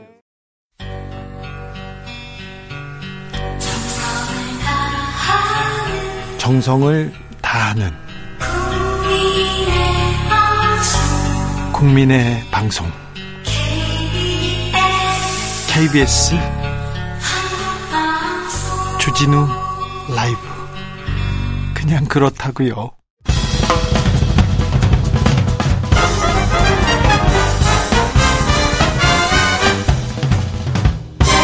훅 인터뷰 모두를 위한 모두를 향한 모두의 궁금증 훅 인터뷰 김용에 이어 정진상 당 대표실 정무조정실장까지 구속됐습니다. 이제 이재명 대표를 향해서 검찰의 칼이 이렇게 다가온다. 이런 얘기 있는데요. 어찌 봐야 할까요? 이재명 대표의 오랜 직입니다. 아, 더불어민주당의 정성호 의원과 이야기 나눠보겠습니다. 안녕하세요. 네, 안녕하십니까. 잘 지내시는지요? 네, 그냥 뭐 잘 있습니다. 네. 요즘 무슨 일로 바쁘신지요? 주로 뭐 그 예산 심사 기간이기 때문에 네. 국방에 제가 관심 있는 예산들, 네. 또 지역구 관련 예산들 좀 잘 진행되게 좀 잘 뭐 체크하고 있습니다. 네. 어, 김용 정진상 구속됐습니다. 네네. 이제 이재명 대표 남았다 이런 얘기들 나오는데요. 이 검찰 수사 상황 어떻게 보고 계신지요? 그 정진상 실장 그, 그 구속영장 청구에 예. 청구서를 보면은 정진상과 이재명이 정치 공동체다라고 네. 규정을 해놨습니다. 그렇습니다. 정치 뭐 공동체란 말이 나왔어요. 네, 저는 뭐 검사들이 그런 용어를 쓸 수 있는 건지 네. 상당히 의문입니다. 저도 뭐 오랫동안 법조에서 했던 사람인데 네. 이런 식으로 아, 어쨌든 입건되지 않은 이재명 당 대표를 갖다 그 공, 어쨌든 정진상이라고 하는 네. 혐의를 받고 있는 사람과 공동체다. 이건 결국 나중에 정진상과 이재명을 갖다 소위 말하는 공모 공동정범으로 네. 공범으로 몰고 가려고 하는 뭐 그걸 그런 의도를 갖다 분명히 밝힌 거죠. 의도는 분명히 밝혔는데 네, 네, 네. 정진상이 이재명 대표의 오른팔이다 최측근이다 이건 네. 맞잖아요. 그건 맞죠, 네. 예. 네. 예. 그런데 아, 네. 아 그러면 그러면 뭐 정성으로는 뭐 이재명의 뭡니까 사실요? 그렇죠. 예? 저는 뭐, 어, 뭐 자장이다 뭐 멘토다 얘기를 하고 있는데 그렇죠. 예, 정치 공동체라고 하는 게 어떤 정치적 목적을 갖다 예, 함께 추구하는 사람들 응? 그런 걸 정치 공동체로 한다면 민주당 국회의원이 다 정치 공동체입니다. 네. 정성도 정치 공동체고 네. 그렇게 규정했다 그렇게 비법률적인 용어로 써 규정하고 있고 근데 원래 대장동 비리 아니었습니까? 예. 대장동 비리를 이재명 대선 자금 사건이다 이런 식으로 지금 끌고 가고 있는 거그 사실이라든가 네. 또 하나 저는 뭐 역대 많은 정치 사건들 관련해서 수사 상황 볼 때 이런 식으로 수사 상황이 예. 수사 정보가 네. 그대로 생중계되는 경우는 좀 보지 못했어요. 계속 나오고 있습니다. 예, 그렇습니다. 네. 이게 뭡니까? 자신감이 없기 때문에 그런 거예요, 사실요. 그럼 결정적 증거가 없으니까 아, 이재명 당대표에 대한 결정적 증거가 없기 때문에 미리 네. 어떤 그 정진상의 공범이라는 프레임을 세워갖고 네. 유죄의 어떤 편견을 예, 갖게 만들기 위한 어떤 전술이다 이렇게 생각하고 있습니다. 아, 네. 지금 수사 내용이 계속 지금 보도가 되는 것은 오히려 자신감이 없고 증거가 네. 명확하지 않아서 네, 그렇기 때문에 법원이나 일반 국민들에게 이재명 유죄다라고 하는 예, 그런 편견을 심어주기 위한 방법이죠. 네, 알겠습니다. 정진상 실장에 대한 구속영장은 발부됐습니다. 범죄 혐의가 소명된다 이렇게 적시된 것으로 보이는데 네네. 예, 예. 그러면 정진상 실장은 일단 문제가 있는 것으로 보입니다. 뭐 소명된 거죠. 증명된 건 아닙니다. 네. 일단 네. 아직은요. 네, 예. 어, 남욱 변호사가 석방 첫날부터 계속해서 이재명 대표를 향해서 폭로전을 이어갑니다. 천화동인 1호 지분 이재명 성남시장 지분이라는 걸 알고 있었다. 성남시장 이라고 안 했고요. 당시 성남시장 실, 성남시장 측근 측 이렇게 얘기합니다. 그리고 어, 최소 4억 원이 선거 자금으로 이렇게 전달됐다 이런 얘기가 계속 나오는데요. 어, 어찌 들으셨습니까? 아니, 그 남욱 변호사가 미국에 가 있다가 네, 들어오면서 뭐라고 했습니까? 이재명 지사에게 12년 동안 try 해봤는데 네. 씨알도 먹히지 않았다. 이재명은 그 내 사업권 뺏어간 사람 아니냐 예. 이런 식으로 얘기했습니다. 네. 그 당시하고 지금하고 상황이 달라지는 게 예. 정권이 바뀌었고 네. 그 다음에 본인이 또 구속되었다가 석방됐다는 거. 뭐그 차이 아니겠습니까? 네. 저는 그런 의미에서 어, 그 다음에 남욱 남욱 씨가 변호사입니다. 사실은 네. 본인이 위증의 책임을 지지 않기 위해서 이재명도 아니고 이재명 시장실 이재명 시장실에 당시 몇 명이라고 말했습니까? 경기도 같은 경우 굉장히 한 10명 이상입니다. 네. 성남시장 때도 한 7, 8명 정도 있었고 이재명 시장실, 이재명 측. 그게 무슨 말인가 도대체 그게? 아, 네. 저는 그리고 다 그 얘기가 이재명을 만났다? 만났다는 얘기 한 번도 한 적이 없습니다. 전화 통화한 적도 없습니다.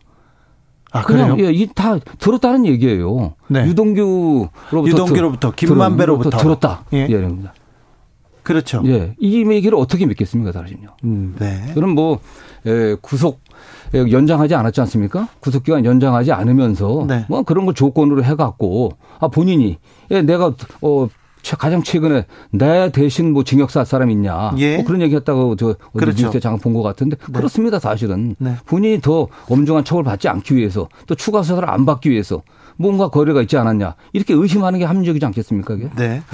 어, 그런데요. 네, 입장은 바뀌었습니다. 그리고 네, 증언도 계속 바뀌고 있는데 어쨌거나 이 선거 자금 2014년 지방선거 무렵에 최소 4억 원이 이 시장 측에 측에 전달됐다 이렇게 얘기를 하면 이거는 선거 자금 얘긴데요. 이 부분은 그렇게 들었다는 거 아니겠습니까? 네. 본인이 전달한 게 아니라 네. 직접 이재명 측근이나 이재명이 전했다는 게 아니라 누구에게 줬다는데 그게 선거 자금으로 전달됐다고 들은 거 아니겠습니까? 예. 네네. 예.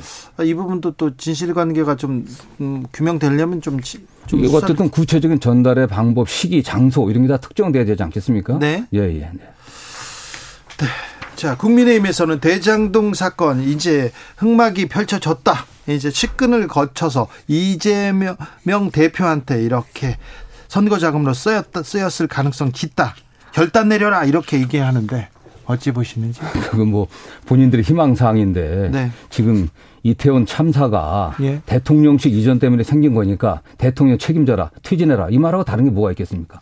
오히려 원래 대장동 사건의 최초 예, 시작은 네. 대장동 그 비리 주범들이 네. 예, 그 불법적인 방법을 통해 갖고 어쨌든 돈을 모았고 그 중에 상당수 돈들이 소위 말하는 50억 클럽으로 나눠갔다는 거 아니겠습니까? 예. 지금 50억 클럽은 어디 갔습니까? 예, 오히려 그 대장동 그, 예, 그 관련 회사의 예. 하위 직원이었던 곽상도 의원의 아들은 50억 받았다고 돼 있습니다. 네. 박영수 특검의 인천 100억 받았다고 돼 있습니다. 네. 그런데 지금 뭐 경기도지사 때나 좀 대선 때 자금 몇 억 들어갔다고 얘기하는데 이게 말이나 되는 얘기겠습니까 사실? 아, 액수가 조금 그러네요. 뭐 액수 문제를 떠나서 네. 저는 뭐 그것도 들었다는 얘기인데. 네. 네, 예. 알겠습니다. 어, 당 내에서 민주당 내에서 정진상 음, 실장 구속 이후에는 어느 정도 당에 부담되는 거를 우려한 목소리도 좀 나옵니다. 조홍천 의원, 박용진 의원 등 여러 목소리 나오는데 최소한 유감 정도는 표시해야 되는 거 아니냐 이런 주장에 대해서 어떻게 생각하세요? 저는 뭐 이 대표가 몇번더 유감을 좀 표시한 것으로 좀 알고 기억하고 있고요. 예. 그 다음에 지금 어쨌든 이게 정치 보복성 정치 수사다 또 네. 짜맞추기식 수사다라고 저희가 규정 짓고 있고 문제를 네. 다투는 상황 아니겠습니까? 네.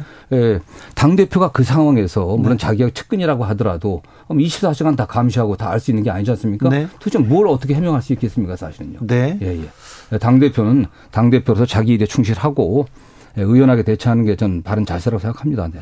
그렇습니까? 음. 음, 박범계 의원이요.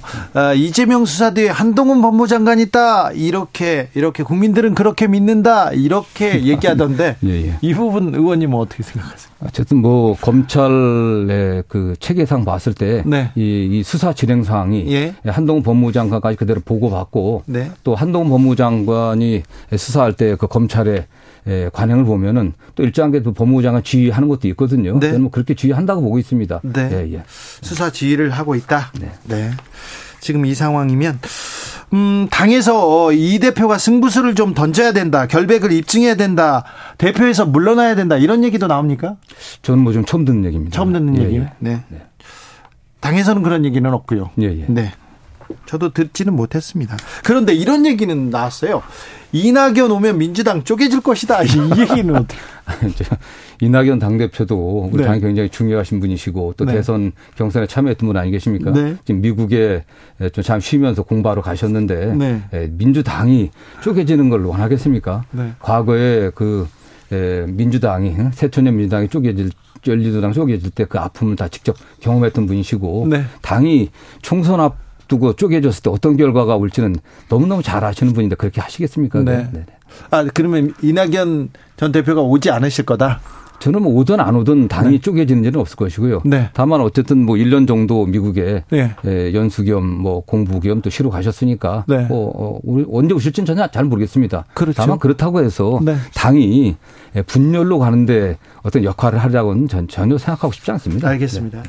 김혜영 전 의원의 그 이야기도 계속됩니다. 이재명 대표 이제 좀 정리해 주세요. 이렇게 얘기하고 지금 민주당은 손실을 정면으로 마주할 용기가 필요하다. 유감 정도는 표시해야 하지 않나. 이렇게 또 얘기하던데. 네. 뭐 어쨌든 측근 문제 관련해서는 뭐 유감 정도 표시할 수는 있겠지만은 네. 어, 지금 김영 의원이 말하는 게 구체적으로 당 대표가 어떻게 하라는 건지 잘 좀 이해가 되지 않습니다. 네. 어떤 에, 행동을 취하길 바라는 건지 잘 원천 저 이해가 잘 안 되고 뭐 김영 의원 뭐 개인 의견 아니겠습니까 그게 또 뭐 부산의 지역 정서도 있고 네. 네 알겠습니다.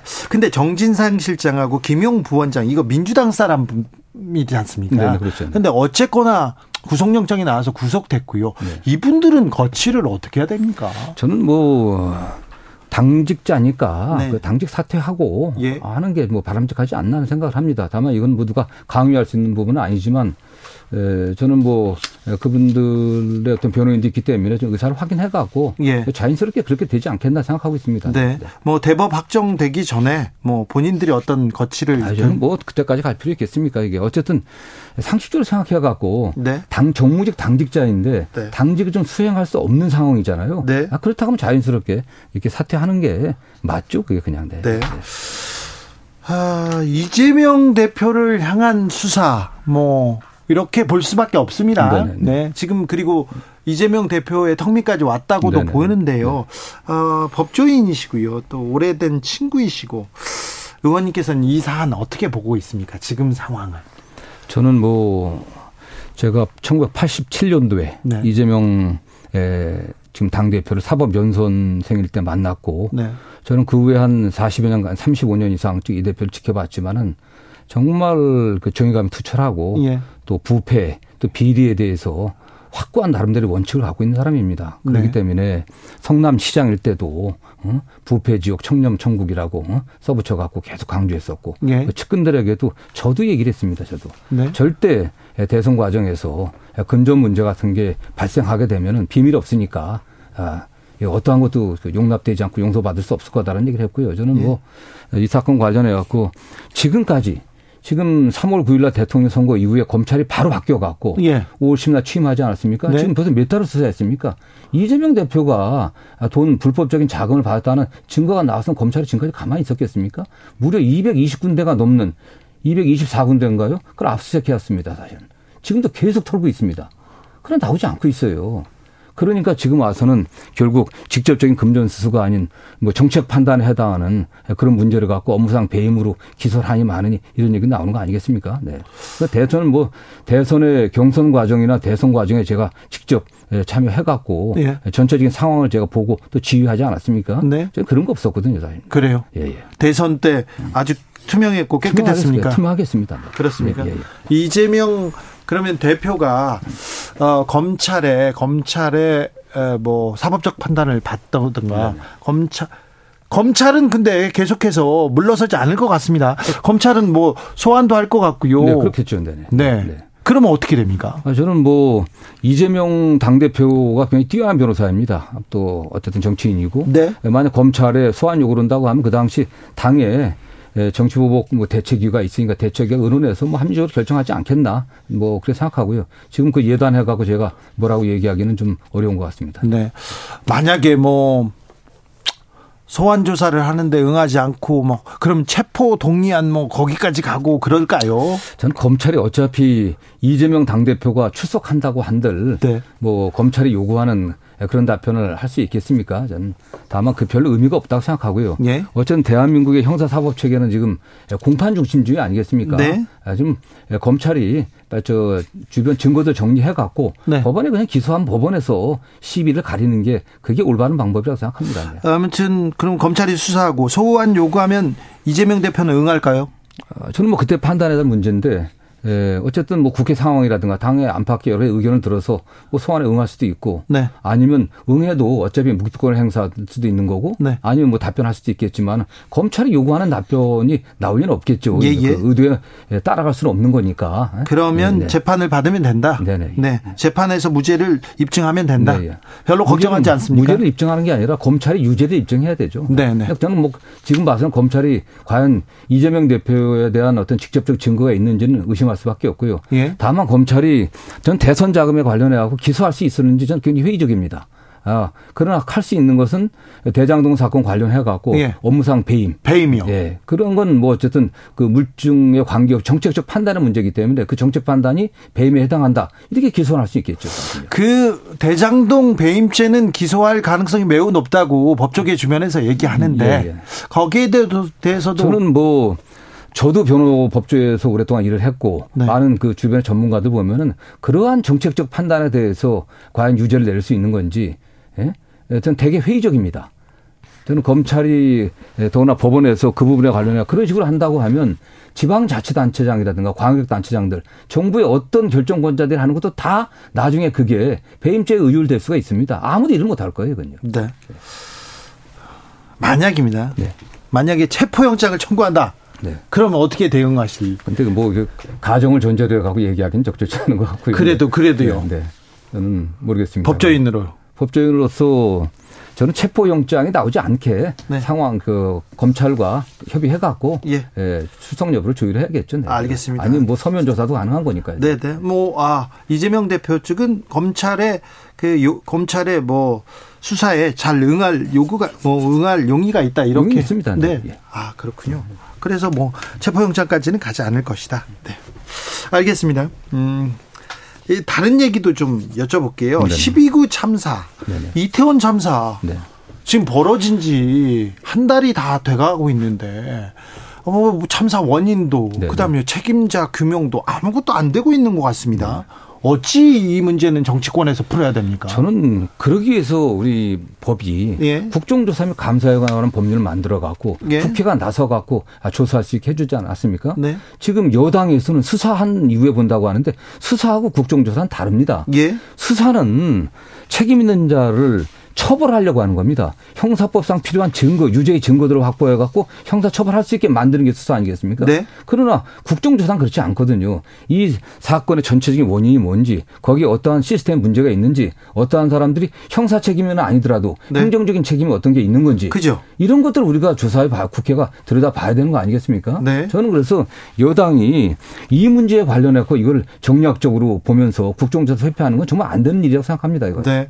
아, 이런 재난 이 반복되지 않도록 네. 제도 개선을 위해서 정치권에서 최선의 정치적 선택을 해야 되는데 네. 아무것도 안 하는 것 같아요. 그렇습니다. 저. 이 국정조사 문제는 여야의 문제, 정략적 문제가 아닙니다, 사실 이거는. 네. 예, 예. 어, 자, 야, 국민의힘에서는 반대하고 있는데 반대하면 민주당이 돌파해서 혼자서라도 아니 야당이 다 손을 잡고 국정조사 합니까? 국회 본회의에서 이제 국정조사 의결을 하면 되거든요. 네. 그러나 여당이 참여하지 않게 되면은 네. 정부가 뭐 증인 출석이라든가 자료 제출 요구에 제대로 응하지 가능성이 없죠. 예, 예. 그게 문제인 거죠, 사실. 아, 그래서 끝까지 여당을 설득 설득하려고 예, 예. 하는 같이 거죠. 해야 되죠. 그냥. 그래요. 근데 쉽지 않은 것 같습니다. 근데 저는 여당이 정말 네. 이면에서 국정조사에 응하지 않는 것은 희생자라든가 유족들에 대한 도리가 아니라고 생각합니다. 네. 유족들조차도 국정조사 필요하다고 말씀하고 있지 않습니까? 네. 어제 대통령실에서 도어 스태핑 중단하겠다 이렇게 선언했는데요. 어떻게 보셨어요? 저는 뭐 좀 안타깝습니다. 대통령이 지금까지 해오신 말씀이 있지 않습니까? 네. 오히려 청와대를 용산으로 국방부로 옮겨갖고 대통령실 옮긴 거 아니겠습니까? 네. 옮긴 가장 큰 이유가 하나가 국민과의 소통을 강화하겠다고 말씀하신 거 아니겠습니까? 그러면서 도어 스태핑 하겠다고 한 거고요. 예. 많은 국민들이 아 정말 이제 국민들과 격의 없이 또 진정으로 소통하는 대통령을 봤구나 굉장히 좋아했습니다. 근데 이게 뭡니까, 그건 사실은 이게. 또 이게 마, 말이나 되는 그 이유가 되는지 저는 묻고 싶습니다. 그게. 지금 MBC 기자가 예. 어쨌든 뭐 MBC의 어쨌든 과거 지난번 미국 방문의 어떤 보도라든가 기타 다른 보도가 굉장히 악의적이라고 얘기했는데 그 악의적이라는 건 누가 판단하는 겁니까 사실은요? 대통령이 악의라고 규정하면 그냥 악의가 되는 겁니까? 여당이 악이라고 하면 악이라고 규정하는 겁니까?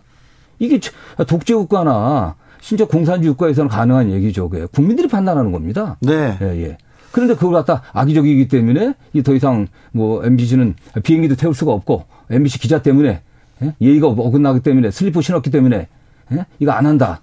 이게 진짜 한 국가를 운영하는 분이 이렇게 해서 될는지 저는 진짜 참 걱정됩니다. 사실요. 그러게요. MBC 때문이다 이렇게 얘기하는 거는 조금 이유가 조금 공색합니다. 네, 예. 그리고 지금 이게 뭐 저도 누굽니까 저그 스티븐 그 레비츠키가 쓴 어떻게 민주주의가 어? 붕괴되는가, 네. 뭐 어떻게 민주주의가 망하는가, 뭐 비슷한 책 이름 같은 것 같은데 생각났습니다. 민주주의가 망하는 조직이 몇 가지가 있는데 첫째 정책 경쟁자를 제거하려고 드는 거, 네. 가 하나고요. 또 하나가 언론, 언론과 싸우는 겁니다. 그 언론을 갖다가 공격하는 선출직 공직자. 이게 문제다라고 했습니다. 이게 민주주의가 망하는 조짐이라고 얘기했거든요. 우리나라 민주주의가 지금 망하고 있습니까? 아, 저는 어쨌든 그런 어떤 지적을 갖다가 네. 봐야 될 거 아니겠습니까? 네. 언론의 자유는 민주주의를 수호하기 위한 최고의 가치 아니겠습니까? 그러니까요. 네. 자유를 그렇게 강조하시는 분인데. 아, 그럼요. 이 자유가 대통령만의 자유가 돼서는 안 되지 않습니까? 네.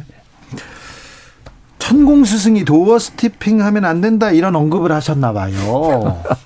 근데 자꾸 이렇게 천공 스승 이런 법사 이런 이 얘기가 나오는 것 자체가 아, 부끄러운 일이죠 이게 진짜 국격의 문제죠. 21세기 대한민국에서 어? 이런 분들 얘기가 나오고 하는다는 게 무속 얘기가 나온다는 게 얼마나 부끄러운 일입니까? 저는 뭐 에, 그렇게 그렇게 했다고 믿고 싶지 않습니다만 네. 어쨌든 오히려 이럴 때일수록 더 대통령이 그런 말이 나오니까 네. 더 국민을 보면서 제대로 했어야 되지 않나 그런 생각입니다. 사실. 도어 스태핑은 어, 여기에서 멈추는 게 이쯤에서 멈추는 게 잘한 선택이다 이런 얘기도 좀 있습니다. 그건 그 대통령께서 되게 그 실언을 좀 자주 하시니까 네. 좀 불안 불안해하는 그쪽 뭐 보수적인 분들의 생각이고 네. 다수 국민들은 대통령이 어떤 생각을 하고 있고 어떤 정책을 펼쳐가려고 하는지 네. 듣고 싶어하고 있는 거 아니겠습니까? 그렇죠, 그거 네. 궁금하죠. 예, 예. 그런데 아무튼 어, 그간에 있었던 그 리스크를 설화 본인 입에서 나온 그 막말 논란도 본인에서 비롯됐잖아요. 그렇습니다. 그건 더 준비하시고 더 정제된 발언들 이렇게 하시면 되는 거 아니겠습니까? 네. 또 모르는 좀 내가 잘 모른다. 어? 이거 뭐 수석들이 또 발표하겠다 이렇게 또 하시면 되는 겁니다. 이게. 대통령이 네. 어떻게 다 알겠습니까? 이게. 네. 음.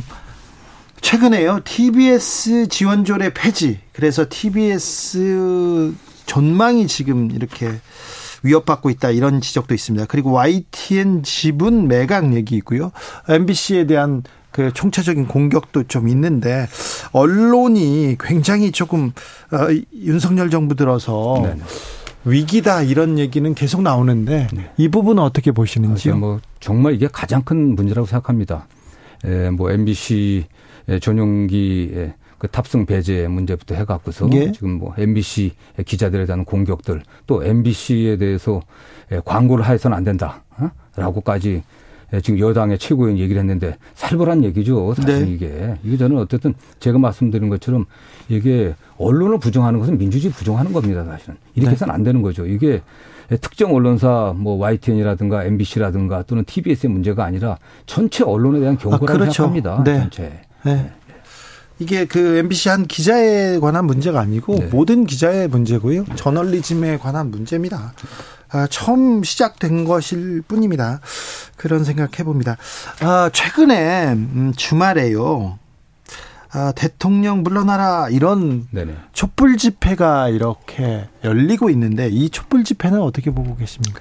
뭐 국민들이 뭐 아, 집회면 시위의 자유 있는 거 아니겠습니까? 네. 표현의 자유 있는 겁니다. 저는. 네. 저는 어쨌든 예, 윤석열 정부의 여러 실정이라든가 또 최근에 그 이태원 참사와 관련된 정부의 대응이라든가 이런 거에 대해서 정말 무능하고 무책임하고 무대책한 모습 보여주고 있지 않습니까? 네. 그것도 국민들이 목소리 내는 거죠, 사실. 네. 저는 그렇게 보여주면 될 것 같습니다. 자, 그 네. 집회에 네. 어, 민주당 의원들이 많이 참석했어요. 네네. 이 부분을 보고 지금 대통령실에서는 헌법까지 거론하고 있는데 네. 이 부분은 어떻게 돼요? 답답한 얘기죠.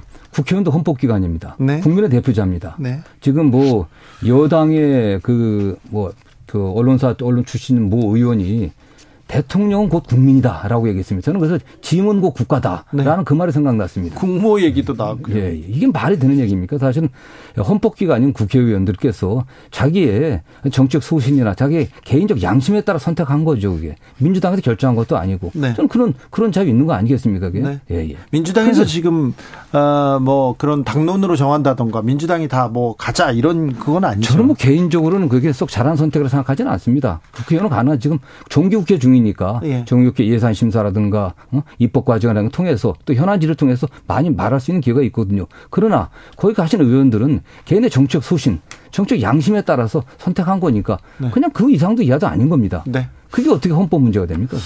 아, 정치는 어디로 갔나? 왜 정치인들은 보이지 않나? 이렇게 정치 실종을 국민들은 걱정하고 있습니다. 네. 네. 대통령 정부 여당 잘 못하고 있다 이렇게 생각합니다. 네. 그런데요 민주당도 보이지 않는다 이렇게 네. 얘기하는데 네. 민주당은 뭐 하고 있습니까? 지금 저는 여당의 지금 뭐 비대위원장 하시는 말씀 보십시오 사실은요. 야당 대표에 대해서 제1야당 네. 다수당의 당 대표에 대해서 거의 조제 저주가 껴 있는 그런 말로 그냥 폭언들은 매일 일상하고 있습니다. 그러나 그럼에도 불구하고 지금 이재명 당대표나 민주당 지도부에서는 네. 여당이 언제든지 원한다 하면 대화를 할 그 여지가 있습니다. 지금 국회에 많은 입법 현안들도 있고 정부가 법안 통과 안 된다고 하는데 여당의 지금 당대표 원내대표, 비대위원장 원내대표가 지금 야당 당대표나 원내대표에게 지금 입법 예산을 처리하기 위해 서 지금 대화를 하자 얘기 한마디 한 적 있습니까? 야당이 국정 주도하는 게 아니잖아요. 네. 그게 지금 우리는 뭐 어쨌든 예산 국면이니까 뭐 예결위 중심으로 해갖고 민생 예산을 갖다 복구하려고 최선을 다하고 있습니다. 그다음 불필요한 예산들 삭감하려고 또 열심히 공부하고 있고요. 네. 그게 야당의 역할 아니겠습니까? 예. 그러나 어쨌든 국정은 책임 책임지고 있는 게 정부 여당이니까 정부 여당에 책임 있는 사람이 단 한 사람이라도 네. 민주당에 대화하자. 정기국회 예산 입법 대화하자. 국제 대화하자. 얘기한 사람 없습니다. 이런 상황이에요. 이게. 네. 사법 리스크가 민주당의 정치 활동을 방해하거나 정치를 못하게 하거나 그러진 않죠? 아니, 사법 리스크는 뭐 사법 리스크인 거고 그 문제는 그 문제 아니겠습니까? 저는 네. 그건 이재명 대표나 나머지 분들이 처리해야 되는 문제죠. 네. 어, 김용 정진상 씨는 본인이 사퇴할까요? 저는 뭐 아직 그 의사소통을 어떻게 돼가는지 잘 모르겠는데 네. 뭐 그렇게 하지 않을까 생각합니다. 안 하면 당에서 처리합니까? 당에서 뭐 물론 절차가 있겠지만은 뭐 그렇게 할 필요까지 있겠나 저는 뭐 합리적으로 생각할 거라 생각합니다. 알겠습니다. 여기까지 들을까요? 네. 더불어민주당 정성호 의원이었습니다.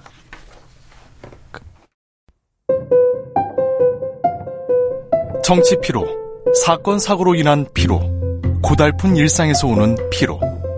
오늘 시사하셨습니까? 경험해 보세요. 들은 날과 안 들은 날의 차이. 여러분의 피로를 날려줄 저녁 한 끼 시사. 추진우 라이브.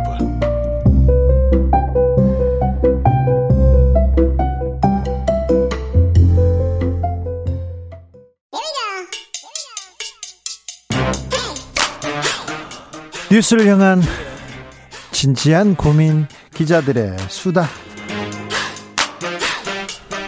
라이브 기자실을 찾은 오늘의 기자는 은지옥이요. 시사인 김은지입니다 준비한 첫 번째 뉴스부터 가볼까요? 네, 이태원 참사 유가족들이 공식적으로 목소리를 냈습니다. 오늘 기자회견을 했더라고요. 네, 여섯 명의 유가족이 처음으로 공식적 발언을 쏟아냈는데요. 네.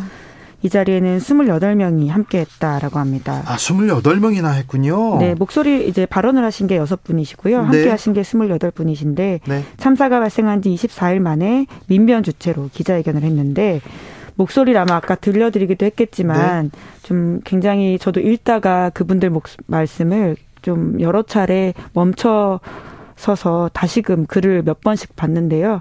그, 그 자체가 주는 울림이 있습니다. 그러니까요. 그, 네. 그 말 한마디 한마디가 매우 이렇게 매우 매우 네. 가슴 속에서 나오는 말이라는 거를 네. 느낄 수 있었어요. 그중에 일부만 좀 제가 읽어드리면요. 아마 또 보시기도 하실 텐데 이 이야기를 좀 공유하고 싶은데 희생자 이남훈 씨 어머니가 이렇게 공개적으로 발언을 했는데요.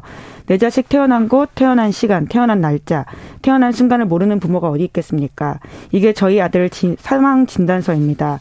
사망 일치도 추정, 사망 장소도 추정, 어떤 순간에 죽음이 이르렀는지, 누군가 도와주어 심폐소생술이라도 받았는지, 이송 도중 사망했었는지라도 알아야 하지 않겠습니까? 무능한 정부의 아들을 빼앗겼지만 엄마는 더 이상 눈물만 흘리는 무능한 엄마가 되지 않겠습니다. 이 땅의 모든 아들이 어처구니 없는 참사에 희생되지 않도록 철저히 밝혀달라고 소리치겠습니다. 저는 정치를 잘 모릅니다. 제가 원하는 건 그날의 진실과 투명한 조사, 책임 있는 자의 사퇴, 대통령의 공식적 사과입니다. 이렇게 이야기했습니다. 네. 울림이 커서 저희가 다시 이렇게 말씀드렸습니다. 유족들의 요구 사항도 있었나요? 네, 여섯 가지인데요. 네? 대통령의 진정한 사과가 필요하다라는 건데요. 사과. 예, 참사 책임이 정부, 지자체, 경찰에 있다는 입장을 명확히 해야 된다라는 것이고요. 예. 성역 없는 엄격한 철저한 책임 규명. 책임 규명. 네, 그리고 피해자들의 참여를 보장하는 진상 및 책임 규명. 네. 뿐만 아니라 참사 피해자의 소통 보장, 인도적 조치 등 적극적인 지원이라고 하는 것인데요. 특히나 생존자들을 포함해서 모든 피해자들이 소통하고 슬픔을 나눌 수 있는 기회와 공간이 보장되어야 된다라는 것도 강조했고요. 희생자들에 대한 온전한 기억과 추모를 위한 적극적 조치가 필요하다라고 했는데 정부는 공개를 희망하는 유가족의 의사를 확인해서 공개 가능한 희생자 이름을 공개해야 된다라고도 했고요. 끝으로 2차 가해를 방지하기 위한 입장 표명과 구체적 대책 마련이 필요하다라고 밝혔습니다. 네. 그렇군요. 네. 아, 정부에서 오늘 보상 관련된 얘기를 했는데요. 보상 관련된 유족들의 요구 사항은 전혀 없었습니다. 네. 지금 보상보다 진정한 사과와 책임 규명 그리고 어, 희생자들을 온전하게 기억할 수 있는 추모할 추모할 수 있는 그런 어, 공간과 그런 노력들 필요하다고 이렇게 얘기하십니다. 다음 뉴스로 가보겠습니다. 네, 변호사 등록을 거부당한 전직 대법관이 있습니다. 누굽니까? 권순일 전 대법관인데요. 권순일 전 대법관. 네, 2020년 9월에 퇴임을 했습니다. 네. 그리고 이제 법에 따라서 2년이 지나서 이제 변호사 등록을 할 수 있는 상황인데. 자, 판사들, 검사들 온갖 나쁜 짓 해도 바로 변호사로 돈 많이 법니다. 그것도 전관예우 받아가지고 막 봅니다. 그렇지만 권순일 전 대법관은 이유가 있습니다. 네, 물론 뭐 아닌 훌륭한 법조인도 계시긴 한데요. 이제 말씀처럼 권 전 대법관 같은 경우에는 이슈가 꽤 있었습니다. 네. 소위 말하는 대, 55 클럽, 예. 예, 한 명 중 이름으로 올린 바가 있고요. 예. 뿐만 아니라 말씀하신 것처럼 대법관 재직 시절에 대장동 민간 사업자였던 김만배 전 머니투의 부국장을 여덟 차례 만나서 퇴직 이후에는 화천대유 고문까지 지낸 바가 있습니다. 화천대유 고문이었어요? 네, 그리고는 또 대법원 전원 합의체가 당시 경기도지사였던 이재명 민주당 대표의 공직선거법 위반 사건을 무죄 취지로 파기환송한 바가 있는데요. 이때 캐스팅 보트 행사했다 이런 의혹도 있습니다. 변협에서 뭐라고 합니까? 네, 의혹이 채 가시지 않은 시점에 변호사 등록을 신청해서 후배 법조인들의 눈살을 찌푸리게 하고 있다라고 지적하면서요. 변호사로서 신청을 철회해달라라고 요청하고 있습니다. 권 전 대법관은 뭐라고 합니까? 네, 지금까지 그러한 신청을 철회하고 있지 않다라고 하는데요. 대한변협에서는 두 차례나 공문을 보냈는데 일절 응답을 하고 있지 않다라고 합니다. 그 해당 공문에는 이런 이야기도 쓰여 있다라고 하는데 법원의 요직을 두루 거치고 사법부 최고위직인 대법관까지 역임했음에도 현 상황에서 변호사 개업을 한다면 법조계 전체에 대한 국민적 비난이 따를 것이다. 라면서 자진 철회하라고 다시 한번 요청했습니다. 자진 철회할까요? 변협에서는 어떻게 할까요? 네, 우선 변협이 중요한 게 아니라 지금 이제 권전 대법관의 선택만 남아 있는 상황이거든요. 네. 말씀하신 것처럼 대한변협에서는 정관위의 의혹 그리고는 사건에 대한 공정한 진행에 대한 의심이 있다 이런 이야기를 하고 있는데요. 하지만 스스로 변호사 등록 신청을 철회하지 않으면 대한변협이 딱히 할 수 있는 카드는 없다라고 합니다. 막을 수 있지 않다라고 하는데 그럼 등록되나요? 네, 변호사법에 따르면 막을 수 있는 상황이 있긴 한데요. 그것은 공무원 재직 기간 중에 위법 행위로 형사 소추 또는 징계 처분 받거나 그 행위에 따라 위법 행위에 관련해 퇴직한 자는 거부할 수 있다라고 하는데 이러한 상황이 지금 들어가 있지 않다라고 하거든요. 그럼 변호사 되는 거네요. 네, 변호사 대법관 같은 경우에는 지금 뭐 기소가 되거나 이런 상황이 아니어서 검찰 수사가 또 미진하다 이런 비판도 있긴 있는 상황이긴 합니다. 네. 네, 그래서 지금 상황이 버티게 되면 12월 말 되면 변호사로서 역할을 할 수 있게 된다고 합니다. 네. 그럼 돈도 또 돈 많이 벌고 또 떵떵거리면서 사시겠네요.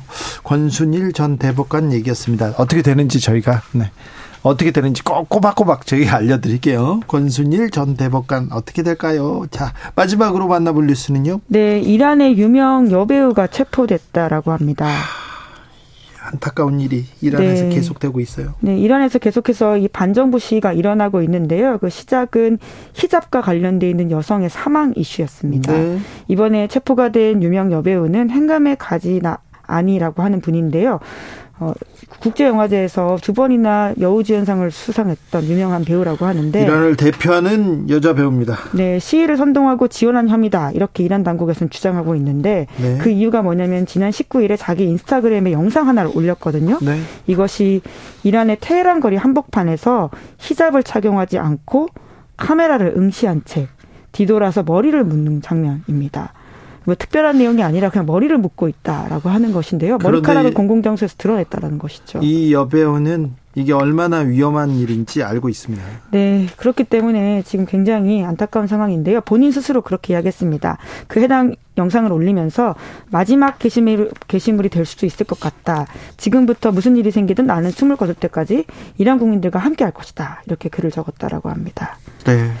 예, 뿐만 아니라 다른 배우들도 그렇게 지금 정부의 항의에서 영상을 올리고요. 체포가 되는 상황들이 또 있다라고 합니다. 그래서 수많은 사람들이 투옥되고 죽어가고 있습니다. 네, 이란 인권위원회에 따르면 한 달 넘게 시위와 진압이 이어지면서 어린이를 포함해서 최소 200 77명이 숨졌다라고 하고요. 최소입니다. 네, 만 명 이상이 체포됐다라고 합니다. 다른 배우들 계속 지금 체포되고요.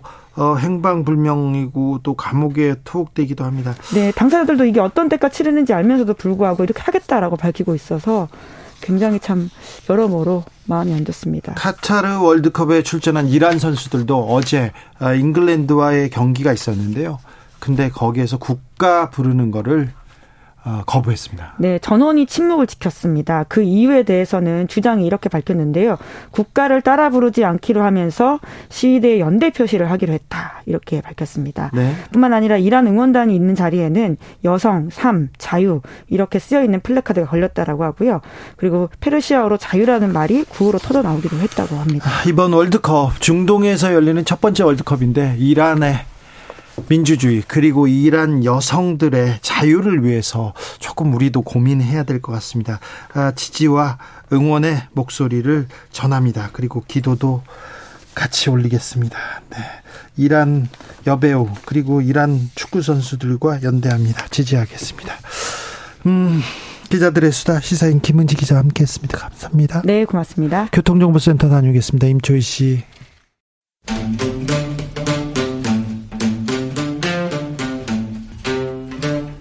청년의 포부와 패기로 대한민국 정치를 새롭게 하자 청년의 시선 MZ 세대가 말합니다. 요즘 정치. 2030 청년 정치인 두 분 모셨습니다. 본인 소개하고 시작하겠습니다. 네, 안녕하십니까. 국민의힘 전 최고위원 김용태입니다. 네. 안녕하세요. 더불어민주당 전 비대위원 권지웅입니다. 네. 월드컵이 개막됐습니다. 지상 최고의 축제인데, 네. 월드컵 네. 좋아하세요, 권중? 아, 네. 2002년도 기억이 아주 강하긴 하지만 네. 그 뒤에 또 이제 챙겨봤었죠. 아 그래요? 네. 아 2002년도에 월드컵 때 뭐 하셨어요? 전 초등학교 6학년이었고요. 아, 그래요? 거리 응원 나가서 응원하고. 기억에 예. 다 남겠네. 그럼요. 꿈은 이루어진다. 네. 예. 꿈은 이루어진다. 그 카드 섹션 할 때 그꿈 네. 일부에 저, 제가 있었어요. 아. 저는 당시에 부산에 있었는데 네. 막 부산에 버스 위에 사람들이 올라가고 저는 중3이었는데 하여튼 재밌었어요. 진짜 그게 말이 안 됐는데 차를 이렇게 끌고 나오잖아요.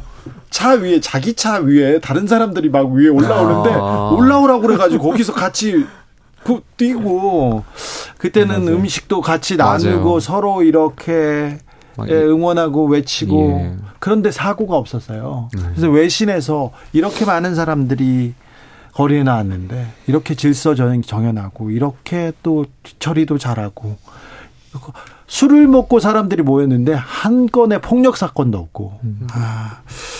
아, 그때는 아무튼 군중 관리도 되게 열심히 했다고 합니다. 그때 어, 박지원 실장 얘기로는 대통령이 축구 경기장에 가서도 5분 10분 단위로 정무수석과 비서실장한테 그 어, 관중들 그리고 응원단의 안전을 계속 챙겼다고 음. 합니다. 자, 윤석열 대통령이 도어 스태핑 전격 중단했는데 이거 어떻게 보십니까? 김용태 뭐, 최고. 저는 개인적으로 좀 아쉬운 측면이 있지만 네. 대통령실 입장에서는 현실적인 조치 아니었을까 생각해요. 아무래도 사실 좋은 의미로 가지고 시작했지만 새 정부가 시작한 6개월 동안 어, 도어 스태핑을 통해서 오히려 정쟁이 좀 발생했었던 것도 있었고 그래서 대통령실에서는 좀 그런 거에서 뭐 현실적인 조치를 내리지 않았지만 사실 용산으로 이전한 이유 중에 하나가 소통 강화잖아요. 네. 근데 물론 도어 스태핑이 소통의 한 측면이기지만 계속해서 소통은 이어나가야 되지 않나 생각됩니다. 저는 일단 도어 스태핑 자체가 그 대통령실에 되게 큰 부담이라고 하는 건 동의합니다. 그래서 이것을 잘하실 수 있을까 그런 어떤 걱정 어린 눈길은 있었는데 근데 전반 적으로 이것에 대한 시작은 사실 윤석열 대통령이 스스로 하겠다고 했고 지금 좀 불쾌할 수는 있어도 기자의 본부는 질문하는 것인데 그 질문이 있었다는 이유로 스스로 폐기해 버렸어요. 그러니까 전반적으로 코미디가 돼 버린 거죠. 그리고 그렇게 질문이 나올 수밖에 없었던 배경을 국민들은 다 알고 있습니다. 그러니까 들리는 대로 자막을 달아서 기사를 냈는데 그것이 가짜 뉴스라고 또 대통령이 직접 말을 하고 그것도 납득이 안 되지만 그걸로 인해 헌법이 흔들렸기 때문에 헌법 수호의 책임을 다하기 위해서 MBC를 전용기에서 배제시켰다라고 하는 이런 궤변 그러니까 어디에서 이 공감을 할 수 있거나 혹은 아니면 이해가 가능한지 저는 잘 납득되지 않는데 그 일련의 과정에서 기자가 질문을 줘 어디가 악의적이냐 고 그랬더니 도스태핑을 그만뒀어요. 그러면 사실 용산 대통령실에 계실 필요가 있습니까? 다시 청와대로 들어가셔서 차라리 교통에 대한 혼잡이나 아니면 뭐 어떤 경우에 대한 부담을 좀 낮추시는 게 더 낫지 않을까 정도로 MBC 생각됩니다. 탓이다는 대통령실 국민의힘 입장에 김용태 최고는 어떻게 생각하십니까? 제가 오늘 제가 오늘 이 자리에서 무슨 말씀을 드릴 수 있겠습니까? 네, 아참 유엔 총회에서 대통령께서 말씀하신 것을 가지고 이제 벌어진 일이잖아요. 근데 그러니까. 국민들이 봤을 때 이게 그렇게 지금 정쟁을 흐르고 언론과 각을 세울 일이야 이렇게 보실 거란 말이죠. 지금 그게 그렇게 중요해? 네, 경제 위기, 안보 위기, 사회 문화 위기 다 위기인데 네. 지금 이거 가지고 너무 여야가 여당도 마찬가지예요. 방어하기에 되게 급급하고 또 비대위원께서 MBC 광고 주지 말아야 된다는 식의 뉘앙스로 말씀하시고 이러한 것들이 정말 저 여당의 총력을 다해서 방어할 문제인가를 고민해 봤을 때 그렇지 않잖아요.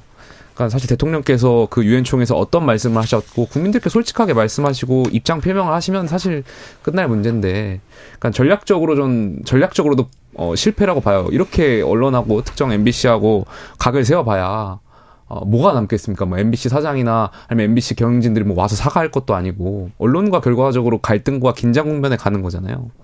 전혀 저는 잘못된 결정이다, 적절하지 않았다라고 생각합니다. 저는 오늘 사실은 그 12구 참사의 유가족분들이 기자회견을 하는 걸 보면서 그분들이 그렇게 말해요.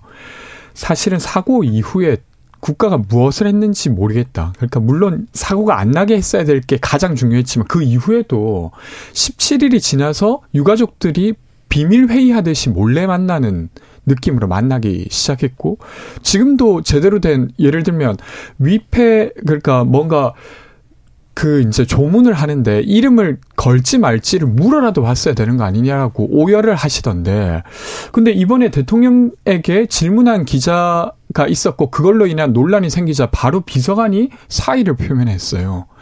그러니까 대통령의 심기 보좌를 위해서는 막 관련자들이 막 사의를 표하고 이렇게 하는데 158명이 죽고 거기에 유가족들이 도대체 누가 책임지냐라고 묻고 있는 거기에 대해서는 아무도 책임을 지고 있지 않아서 이게 도대체 이 국정의 우선순위가 어디에 가 있는가 정말로 최우선순위가 대통령의 심기 보장가 하는 의문까지 들 정도입니다. 정말 엉망인 것 같아요. 또 이것도 물어보면 김영태 최고가 이거 하나만 물어볼게요. 네. 대통령실에서 장경태 의원 고발 조치했는데 네. 이거는 어떻게 생각하세요? 아, 근데 일단 네. 장경태 네. 의원이 너무 과해요 지금. 사실 조명을 썼으면 어떻고 안 썼으면 어때요? 저는 이것도 이렇게 국민들께서 관심 갖고 막 봐야 되는 문제인가? 계속 장경태 의원은 계속 여사만 계속 공격하고 있잖아요. 그러니까 물론 잘못된 건데 그렇다고 또 대통령실 여기에 대해서 허위 사실로 어, 법적 조치를 하는 건 아니 정치가 뭐예요? 갈등을 해결하는 게 정치잖아요. 네.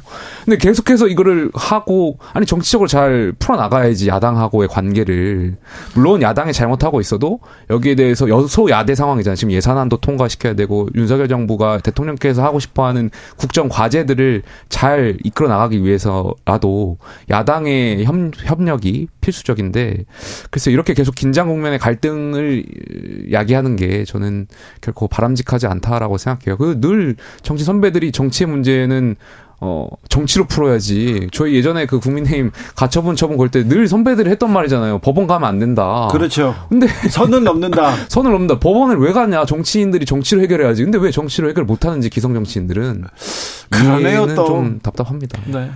그러니까 이것도 제가 시기가 시기여서 더 우선순위 문제로 좀 느껴지는데 물론 이제 조명 문제에 대해서 장경태 의원이 제기함으로써 그것이 사실이 아닌데 그렇게 제기했다고 하면 불쾌하실 수 있죠. 저는 그렇죠. 불쾌하실 수 있다고 생각합니다. 근데 거기에 대해서는 이렇게 발빠르게 대통령실에서 고발까지 하는데 12구 참사와 관련해서는 아무런 조치가 없었다는 것이 또 상기되면서 역시나 김건희 여사가 조금이라도 불쾌하면 막 대통령실이 자기가 가진 권한이 다 발동되는 것 같아요.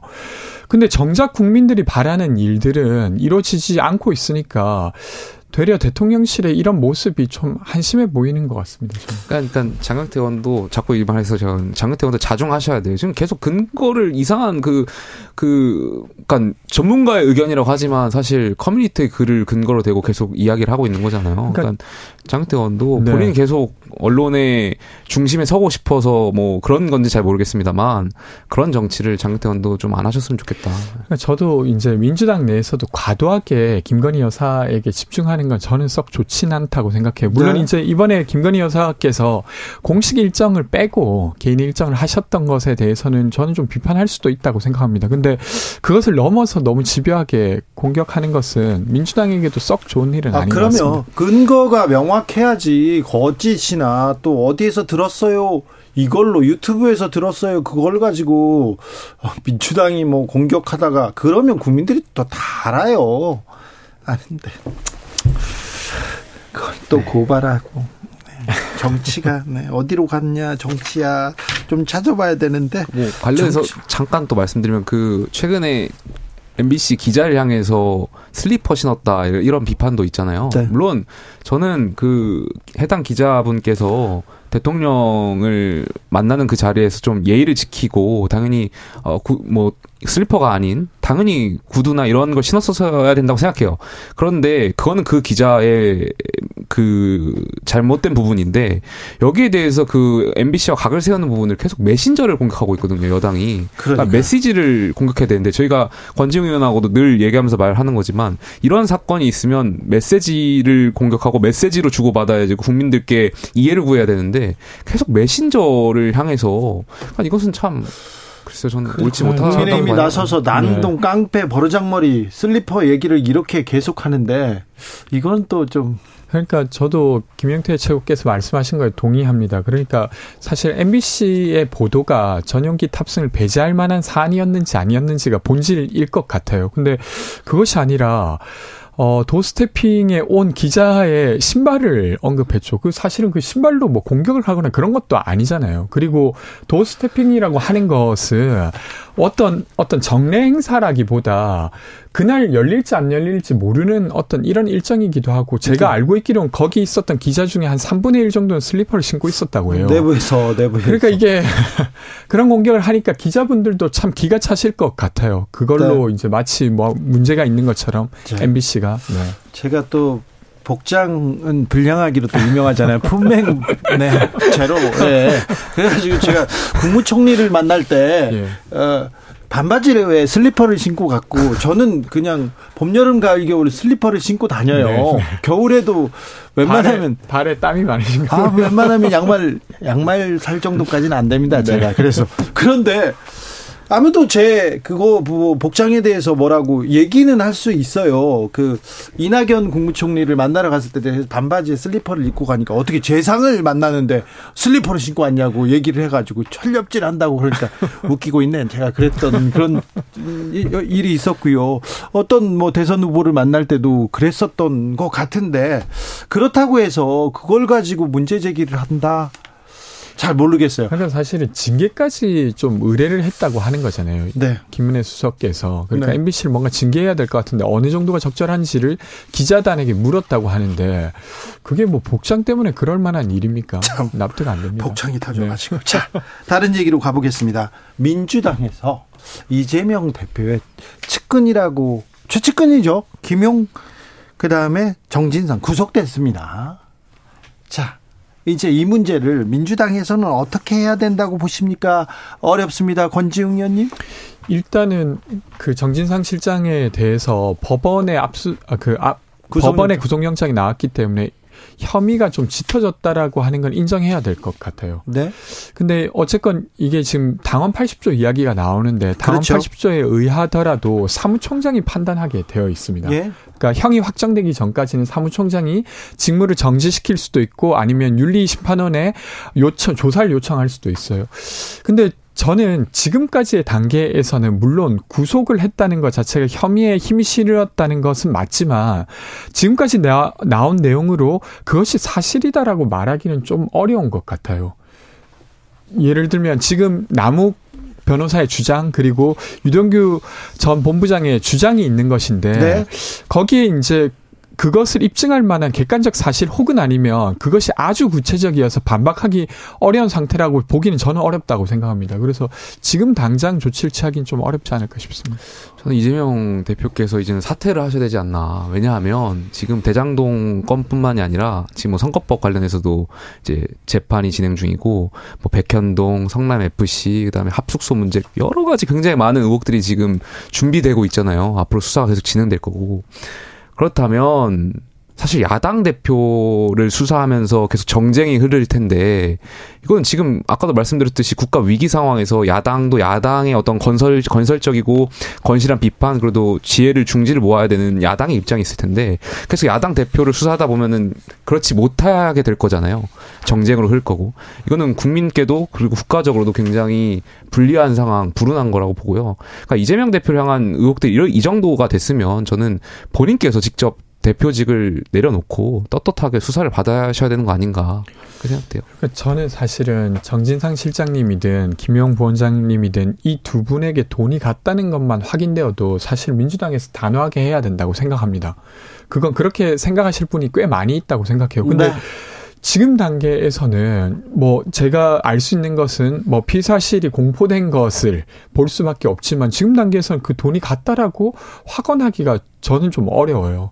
그러니까 이제 다른 민주당 구성원들도 쉽사리 입을 떼고 있지 않은 거 아닌가 싶습니다. 그런데 사퇴를 안 하시겠죠. 사실 방탄을 위해서 당대표에 출마한 것도 있을 텐데 여기서 사퇴를 하시면 본인이 출마했었던 사퇴 안 하시겠죠. 예. 네, 안 하지 않을까. 근데 네. 저는 만약에 돈을 받았다라는 것이 그러니까 법원의 확정 판결이 아니더라도 부인하기 어려운 어떤 사실로서 확인된다고 하면 저는 그런 결단도 하셔야 된다고 생각합니다. 네. 네. 그렇군요. 다음 주는 어떤 뉴스를 가지고 또 얘기할 것 같아요? 또 대통령과 누구와 또 MBC와의 이 갈등 이 얘기는 이제 그만 좀 들었으면 하는데 다음 주는 국정조사 관련해서 좀 더 뭐 나오는 게 있지 않을까요? 지금도 보면 검찰 경찰 특수본에서 확인하지 않은 사실이 언론을 통해서 보도되기도 했잖아요. 이상미 장관이 그때 뭐 명단 없다고 말했던 것도 언론을 통해서 확인되고 이랬는데 국정조사 관련한 것으로 준비되면서 제보자도 있을 테고 그런 것들이 또 뉴스거리가 되지 않을까 싶습니다. 글쎄 뭐 언론 MBC와의 하고의 관계가 바로 저는 끝날 거라고 보여지진 않고요. 안타깝게도 다음 주에도 좀 계속해서 갈등이 이어지지 않을까 안타깝게도 음. 빨리 해결됐으면 좋겠습니다. 근데 네. 예, 정치가 갈등을 해결하는 거잖아요. 갈등을 일으키는 것이 아니라 정치의 본질을 좀더 집중했으면 좋겠습니다. 한 2년째 이 얘기하고 있는 것 같은데 정치인들은 정치를 할 생각이 별로 없는 것 같아요. 뭐가 유리한지 어떻게 싸워야 하는지 그 얘기만 하는 것 같죠. 안타깝습니다. 자, 청년이 본 정치 권지윤 김용태 두 분 감사합니다. 고맙습니다. 주진우 라이브 여기서 인사드립니다. 저는 내일 오후 5시 5분에 돌아오겠습니다. 지금까지 주진우였습니다.